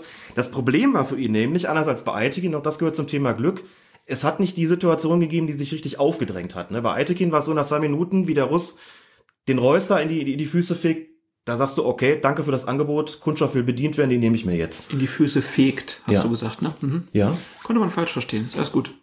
Ah, äh, fegt, ja. Mhm. Ähm, Woran du wieder denkst, Ich habe hab nichts gedacht, ich habe nur zugehört. bei Stielers Spiel hat sich dann nicht so richtig die Karte aufgedrängt und sie kam dann nach 52 Minuten, als Klostermann den Stuttgarter Beck mit einiger Werf über die Klinge springen lassen hat. Da kam dann Gelb, da wurde es dann auch ruhiger, aber insgesamt war es halt so ein Spiel. ein, war doch ein guter Anlass für eine gelbe Ja, Karte. genau. Und äh, die Situation, die es vorher gab, waren, das, das hast du manchmal. Du musst halt auch zocken als Schiedsrichter. Ne? Denkst du so, eigentlich bräuchte dieses Spiel jetzt unbedingt mal eine gelbe Karte. Hier ist mir zu viel Unruhe drin. Hier liegen mir zu viele am Boden. Die ständige Rudelei, Rangelei. Ich muss hier dazwischen gehen. Wäre jetzt schön, wenn mal eine Situation käme, wo man sagen könnte, so, und jetzt ist hier wirklich die Grenze auch gesetzt. Und die kam nicht so richtig. Und dann denkst du, ah, nee, jetzt das jetzt auch nicht. Und irgendwann stellst du fest, hm, wird immer unruhiger, aber irgendwie haben wir immer noch kein Gelb. Der ist mit zweimal Gelb da rausgekommen wo man sagt, das ist ja zweimal gelb, deutet nicht auf ein wirklich unruhiges Spiel hin. Eitekin hat sechsmal gelb. Und trotzdem, so unterschiedlich kann das laufen. Das einfach nur mal erzählt, weil man da eben auch sieht, wie, die, wie sich die Taktik des Schiedsrichters auswirken kann.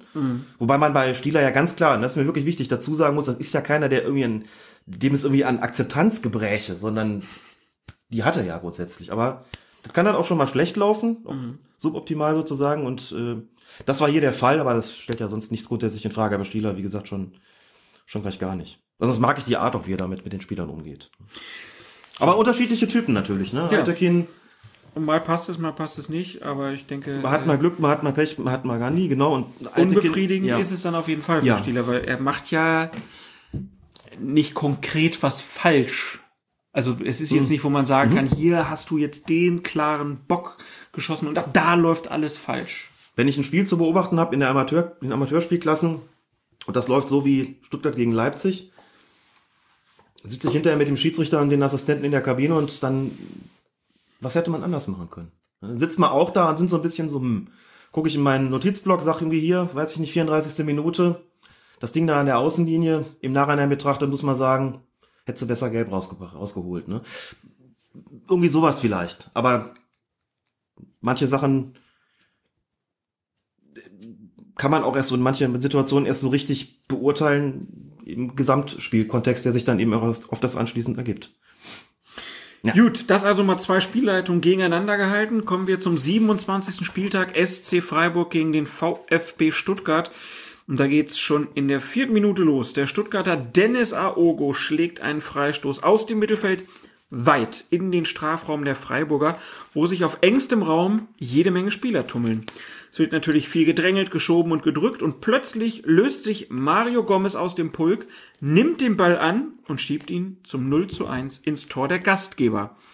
Nach dem Spiel, das der SC Freiburg mit 1 zu 2 verliert, ist Trainer Christian Streich sauer. Er sagt, tragisch ist, dass nach vier Minuten Stuttgarter Spieler im Abseits stehen und bewusst eingreifen, indem sie unsere Spieler wegblocken. Wenn jemand aktiv eingreift, ist es abseits. Das weiß doch jeder. Dafür haben wir den Videobeweis doch. Es ist mir völlig rätselhaft, wie man das nicht sehen kann. Es war nämlich eindeutig. Streichs Kritik richtet sich damit weniger an Schiedsrichter Benjamin Brandt als vielmehr an den Videoassistenten Felix Brüch, der nichts gegen den Führungstreffer der Gäste einzuwenden hatte. Der Torschütze Mario Gomez hatte sich zwar nicht im Abseits befunden, dafür aber mehrere seiner Mitspieler. Und diese, die sollen nach Streichs Ansicht aktiv und regelwidrig entscheidend dazu beigetragen haben, dass der Treffer fallen konnte. Hat Christian Streich mit seiner Ansicht recht? Das ist auch eine Frage, die uns wirklich mhm. äh, oft dann über Twitter erreicht hat, weil das ja regeltechnisch schon eine wichtige Entscheidung ist, ja. auch in Zukunft, wenn man sagt, naja, bei solchen Situationen, wenn dann da Leute rumgeschoben werden, ist das dann schon abseits? Vielleicht gehen wir mal so Stückchen für Stückchen vor. Erstmal die regeltechnische Grundlage. Also, oder nochmal auf die Situation kurz zurück, bevor ich was dazu sage. Es hat, wenn ich das richtig gesehen habe, zwei Stuttgarter gegeben, die im Abseits gestanden haben und aus diesem Abseits heraus da in diesem Spielerpulk was gemacht haben. Der eine war Erik Tommy, der kam so von der Seite gelaufen und hat sich so von hinten an die Freiburger rangeschlichen. Und der andere war Christian Gentner, der war mit Petersen beschäftigt. Der Mann mit der Maske. Der Mann mit der Maske. Gut zu sehen gerade, genau. Mit Petersen beschäftigt. So, und dann kommt, wird die Flanke reingeschlagen. Man sieht, wie gesagt, dieses handelsübliche Grangel und Gewurle da. Plötzlich ist Gomez eben frei, schiebt den Ball ins Tor. Es, glaub, es gab auch keine großen Proteste, meine ich. Und wenn man sich das Ganze dann nochmal genau anschaut, und das kann natürlich der Videoassistent, dann sieht man eben, dass Gentner Petersen so ein bisschen mit den, mit den Armen da aufgehalten hat. Tommy hat das auch mit zwei Freiburgern gleich gemacht und die stellte sich eben die Frage, ist das nicht, ist das da nicht abseits? Also ist das nicht, nicht ein strafbares Abseits? Im Abseits mhm. gestanden haben sie ja, im Abseits zu stehen ist bekanntermaßen nicht strafbar, sondern ein aktiver Eingriff. So, und wenn man sich jetzt Was sagen die, Regeln? die Abseits genau, guck mal doch mal in die Regeln. Also, geh mal so Stück für Stück vor. Ein Spieler, Regel 11, ein Spieler wird nur dann für seine Abseitsstellung bestraft, wenn er zum Zeitpunkt, zu dem der Ball von einem Mitspieler gespielt oder berührt wird, aktiv am Spiel teilnimmt, indem er. Dann gibt's, jetzt wird ja verschiedene, werden verschiedene Dinge aufgeführt, beispielsweise durch Spielen oder Berühren des Balles, der zuletzt von einem Mitspieler berührt oder gespielt wurde, ins Spiel eingreift, also den den Ball annimmt. Ne? Klar, ist hier nicht passiert, braucht man nicht weiter darüber zu reden. Oder, jetzt kommt ein großer Block, einen Gegner beeinflusst. Was ist unter dieser Beeinflussung zu verstehen?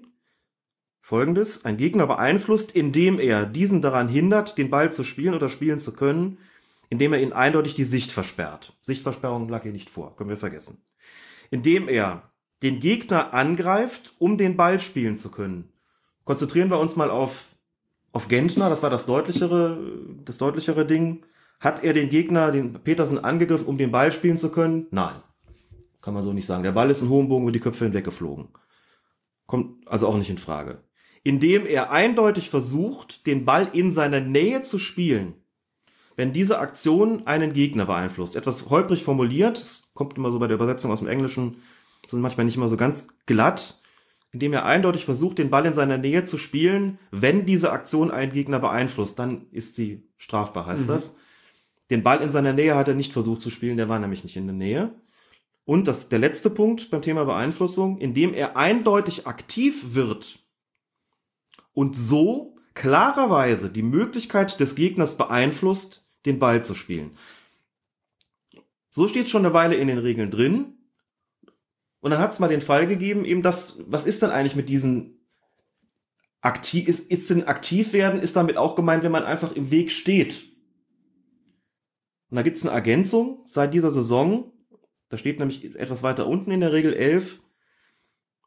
Wenn sich ein Spieler, der sich aus einer Abseitsstellung bewegt oder in einer Abseitsstellung befindet, hm, wie Gentner, mhm. wenn sich ein solcher Spieler im Laufweg des, eines Gegners befindet und die Be Bewegung des Gegners zum Ball beeinträchtigt, dann ist das ein Abseitsvergehen, wenn und nur dann, wenn es die Fähigkeit des Gegners beeinträchtigt, den Ball zu spielen oder einen Zweikampf um den Ball zu führen. Bleiben wir erstmal dabei. Jetzt kommen wir genau an die entscheidende Stelle. Entscheidende Frage ist, hat Christian Gentner, Tommy können wir mitnehmen, aber bleiben wir einfach nur bei Gentner jetzt, hat Gentner die Fähigkeit von Petersen beeinträchtigt, den Ball zu spielen oder einen Zweikampf um den Ball zu führen? So, sagt Lutz Michael Fröhlich, nein. Lutz Michael Fröhlich hat, wie gesagt, Transparenzoffensive des DFB, hat sich geäußert und Fröhlich. Ich erklär's mal. Äh, in dem Fall war es gegenüber dem Kicker und nicht bei, ich erklär's mal, der, ich erklär's mal, was diesmal gar nicht drin. Ach so, Entschuldigung. Hat mich überrascht, vielleicht, weil er schon zum Kicker was gesagt hatte.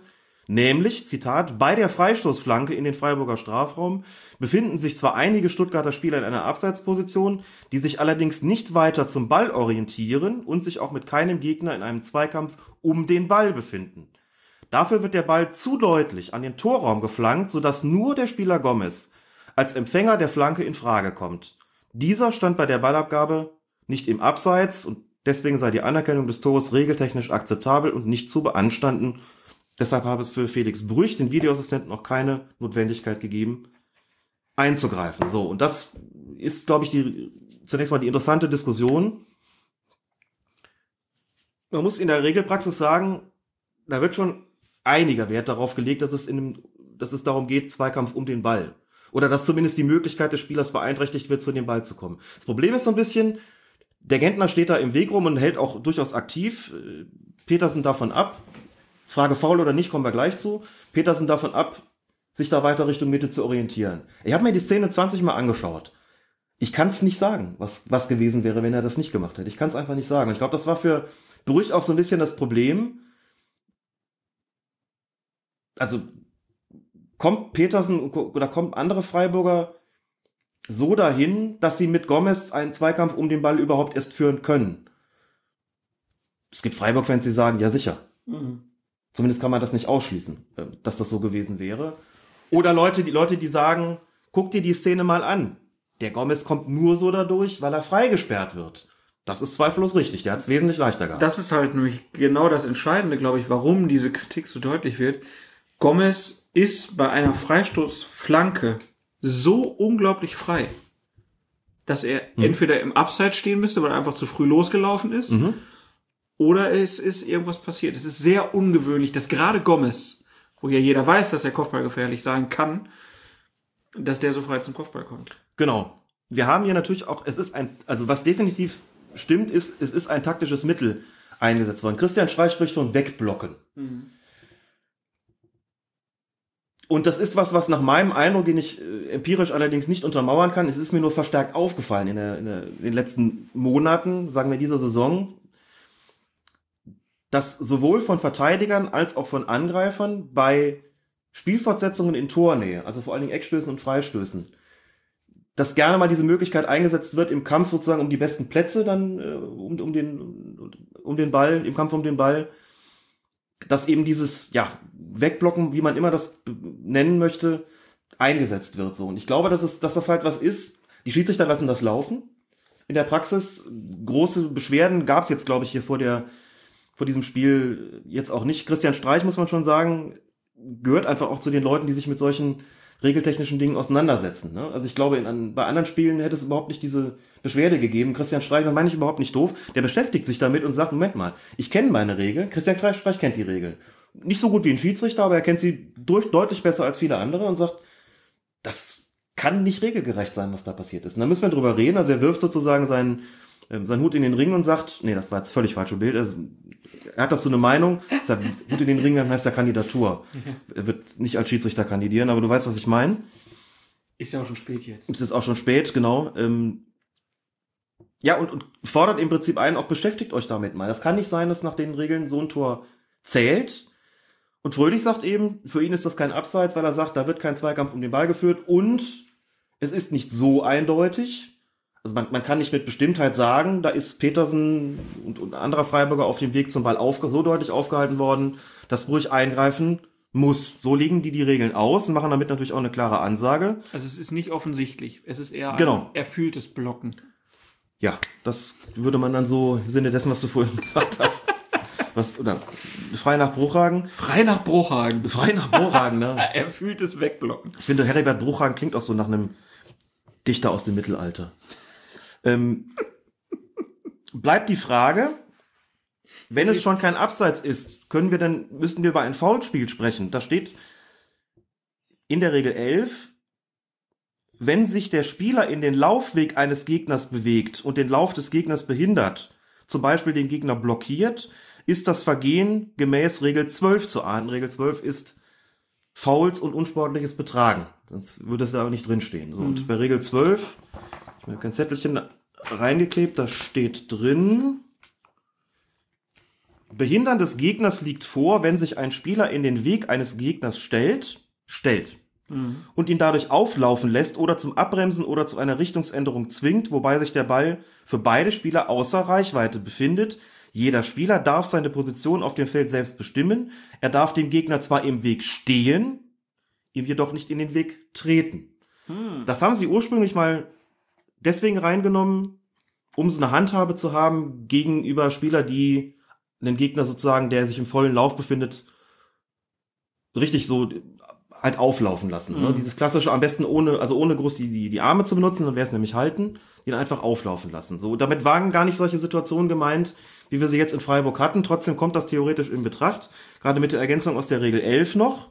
Da steht sogar noch dass das Wort blockiert, das äh, steht eben da und in der Regel 12 nicht. Liegt das vor? Also haben wir es da mit einem Foulspiel zu tun von, von Gentner und Petersen? Der Meinung kann man sein. Der Meinung kann man sein. Gleichzeitig sagt man, ja gut, das passiert halt immer im, bei solchen Spielfortsetzungen, muss man das ahnden.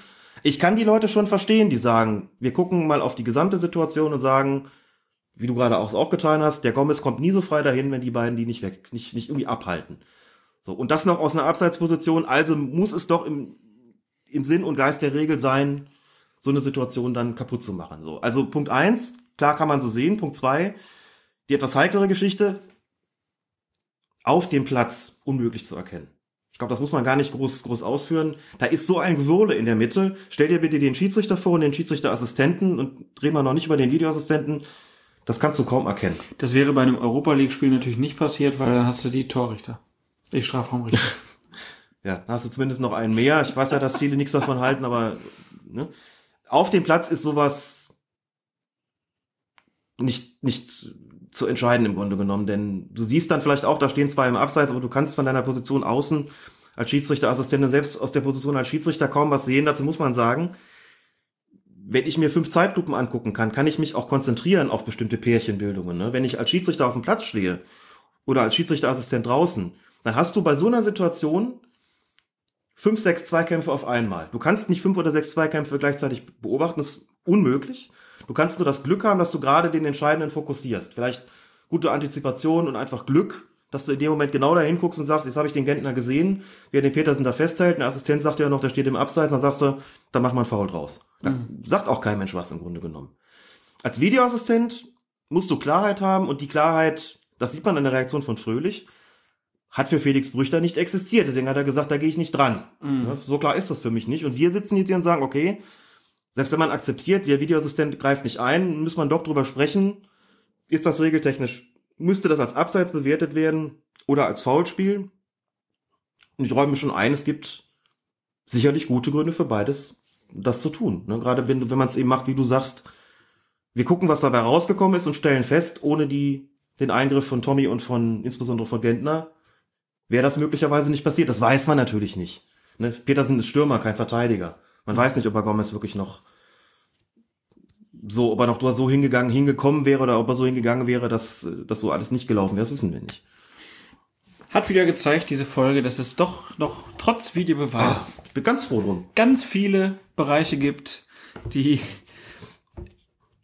zu diskutieren sind und die im Ermessen auch der jeweiligen Schiedsrichter sind und Als Lehrwart ist man ja bei solchen Situationen, ist man ja immer auch ein Stück weit Kopforgasmiker. Ne? Und solche Situationen sind schon was ganz Großartiges. Wenn Und gerade weißt, weil das so großartig ist, hat unser Hörer Philipp Schneider auf Twitter unter PSH Schneider zu finden. Äh, Und der ist übrigens auch Podcaster beim Füchsle Talk. Und der hat uns im September 2017 schon eine Nachricht geschickt. Liebe Colinas Erben, ich habe euch ja mal geschrieben, als ich vor dem Spiel meiner Frauenmannschaft ein Kreisliga A-Spiel gepfiffen habe. Könnt ihr euch erinnern? Können wir. Nach langen Überlegungen und einem Gespräch mit Alex beim TK Schland, also diesem Treffen von Twitterati in München, habe ich jetzt tatsächlich äh, eine Anmeldung zum Schiedsrichterlehrgang gemacht. Ihr habt da sehr großen Anteil durch euren Podcast. Und am 27. Januar 2018 kam dann die Volkszugsmeldung. Ich habe heute die Prüfung bestanden und sein erstes Spiel führte Philipp in die D-Jugendbezirksliga am schönen Bodensee. Wir freuen uns und gratulieren. Ich finde sowas immer total toll, wenn Leute zurückmelden, dass sie Schiedsrichter geworden sind, sowieso generell, wenn sie dann auch natürlich noch sagen, daran seid ihr auch ein bisschen mitschuld.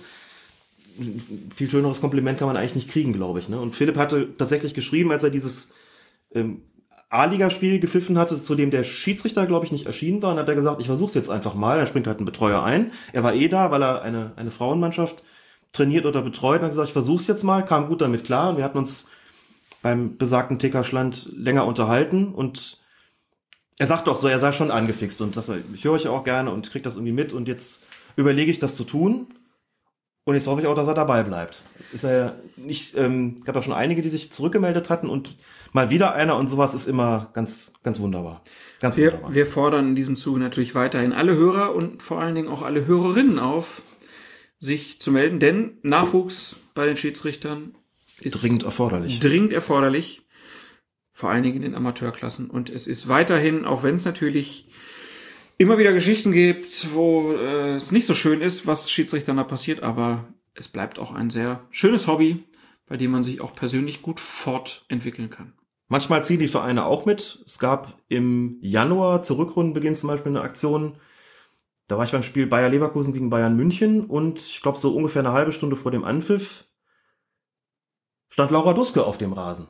Schiedsrichterin in der Frauen-Bundesliga, bei uns ja auch schon im Podcast zu Gast. Und Laura Duske wurde von der Stadionsprecherin und dem Stadionsprecher interviewt. Ein bisschen über ihre Schiedsrichterin-Tätigkeit und hat bei der Gelegenheit auch noch Werbung machen können für den Neulingslehrgang, den wir da an dem Wochenende hatten ähm, in Köln und hat das extrem souverän gemacht.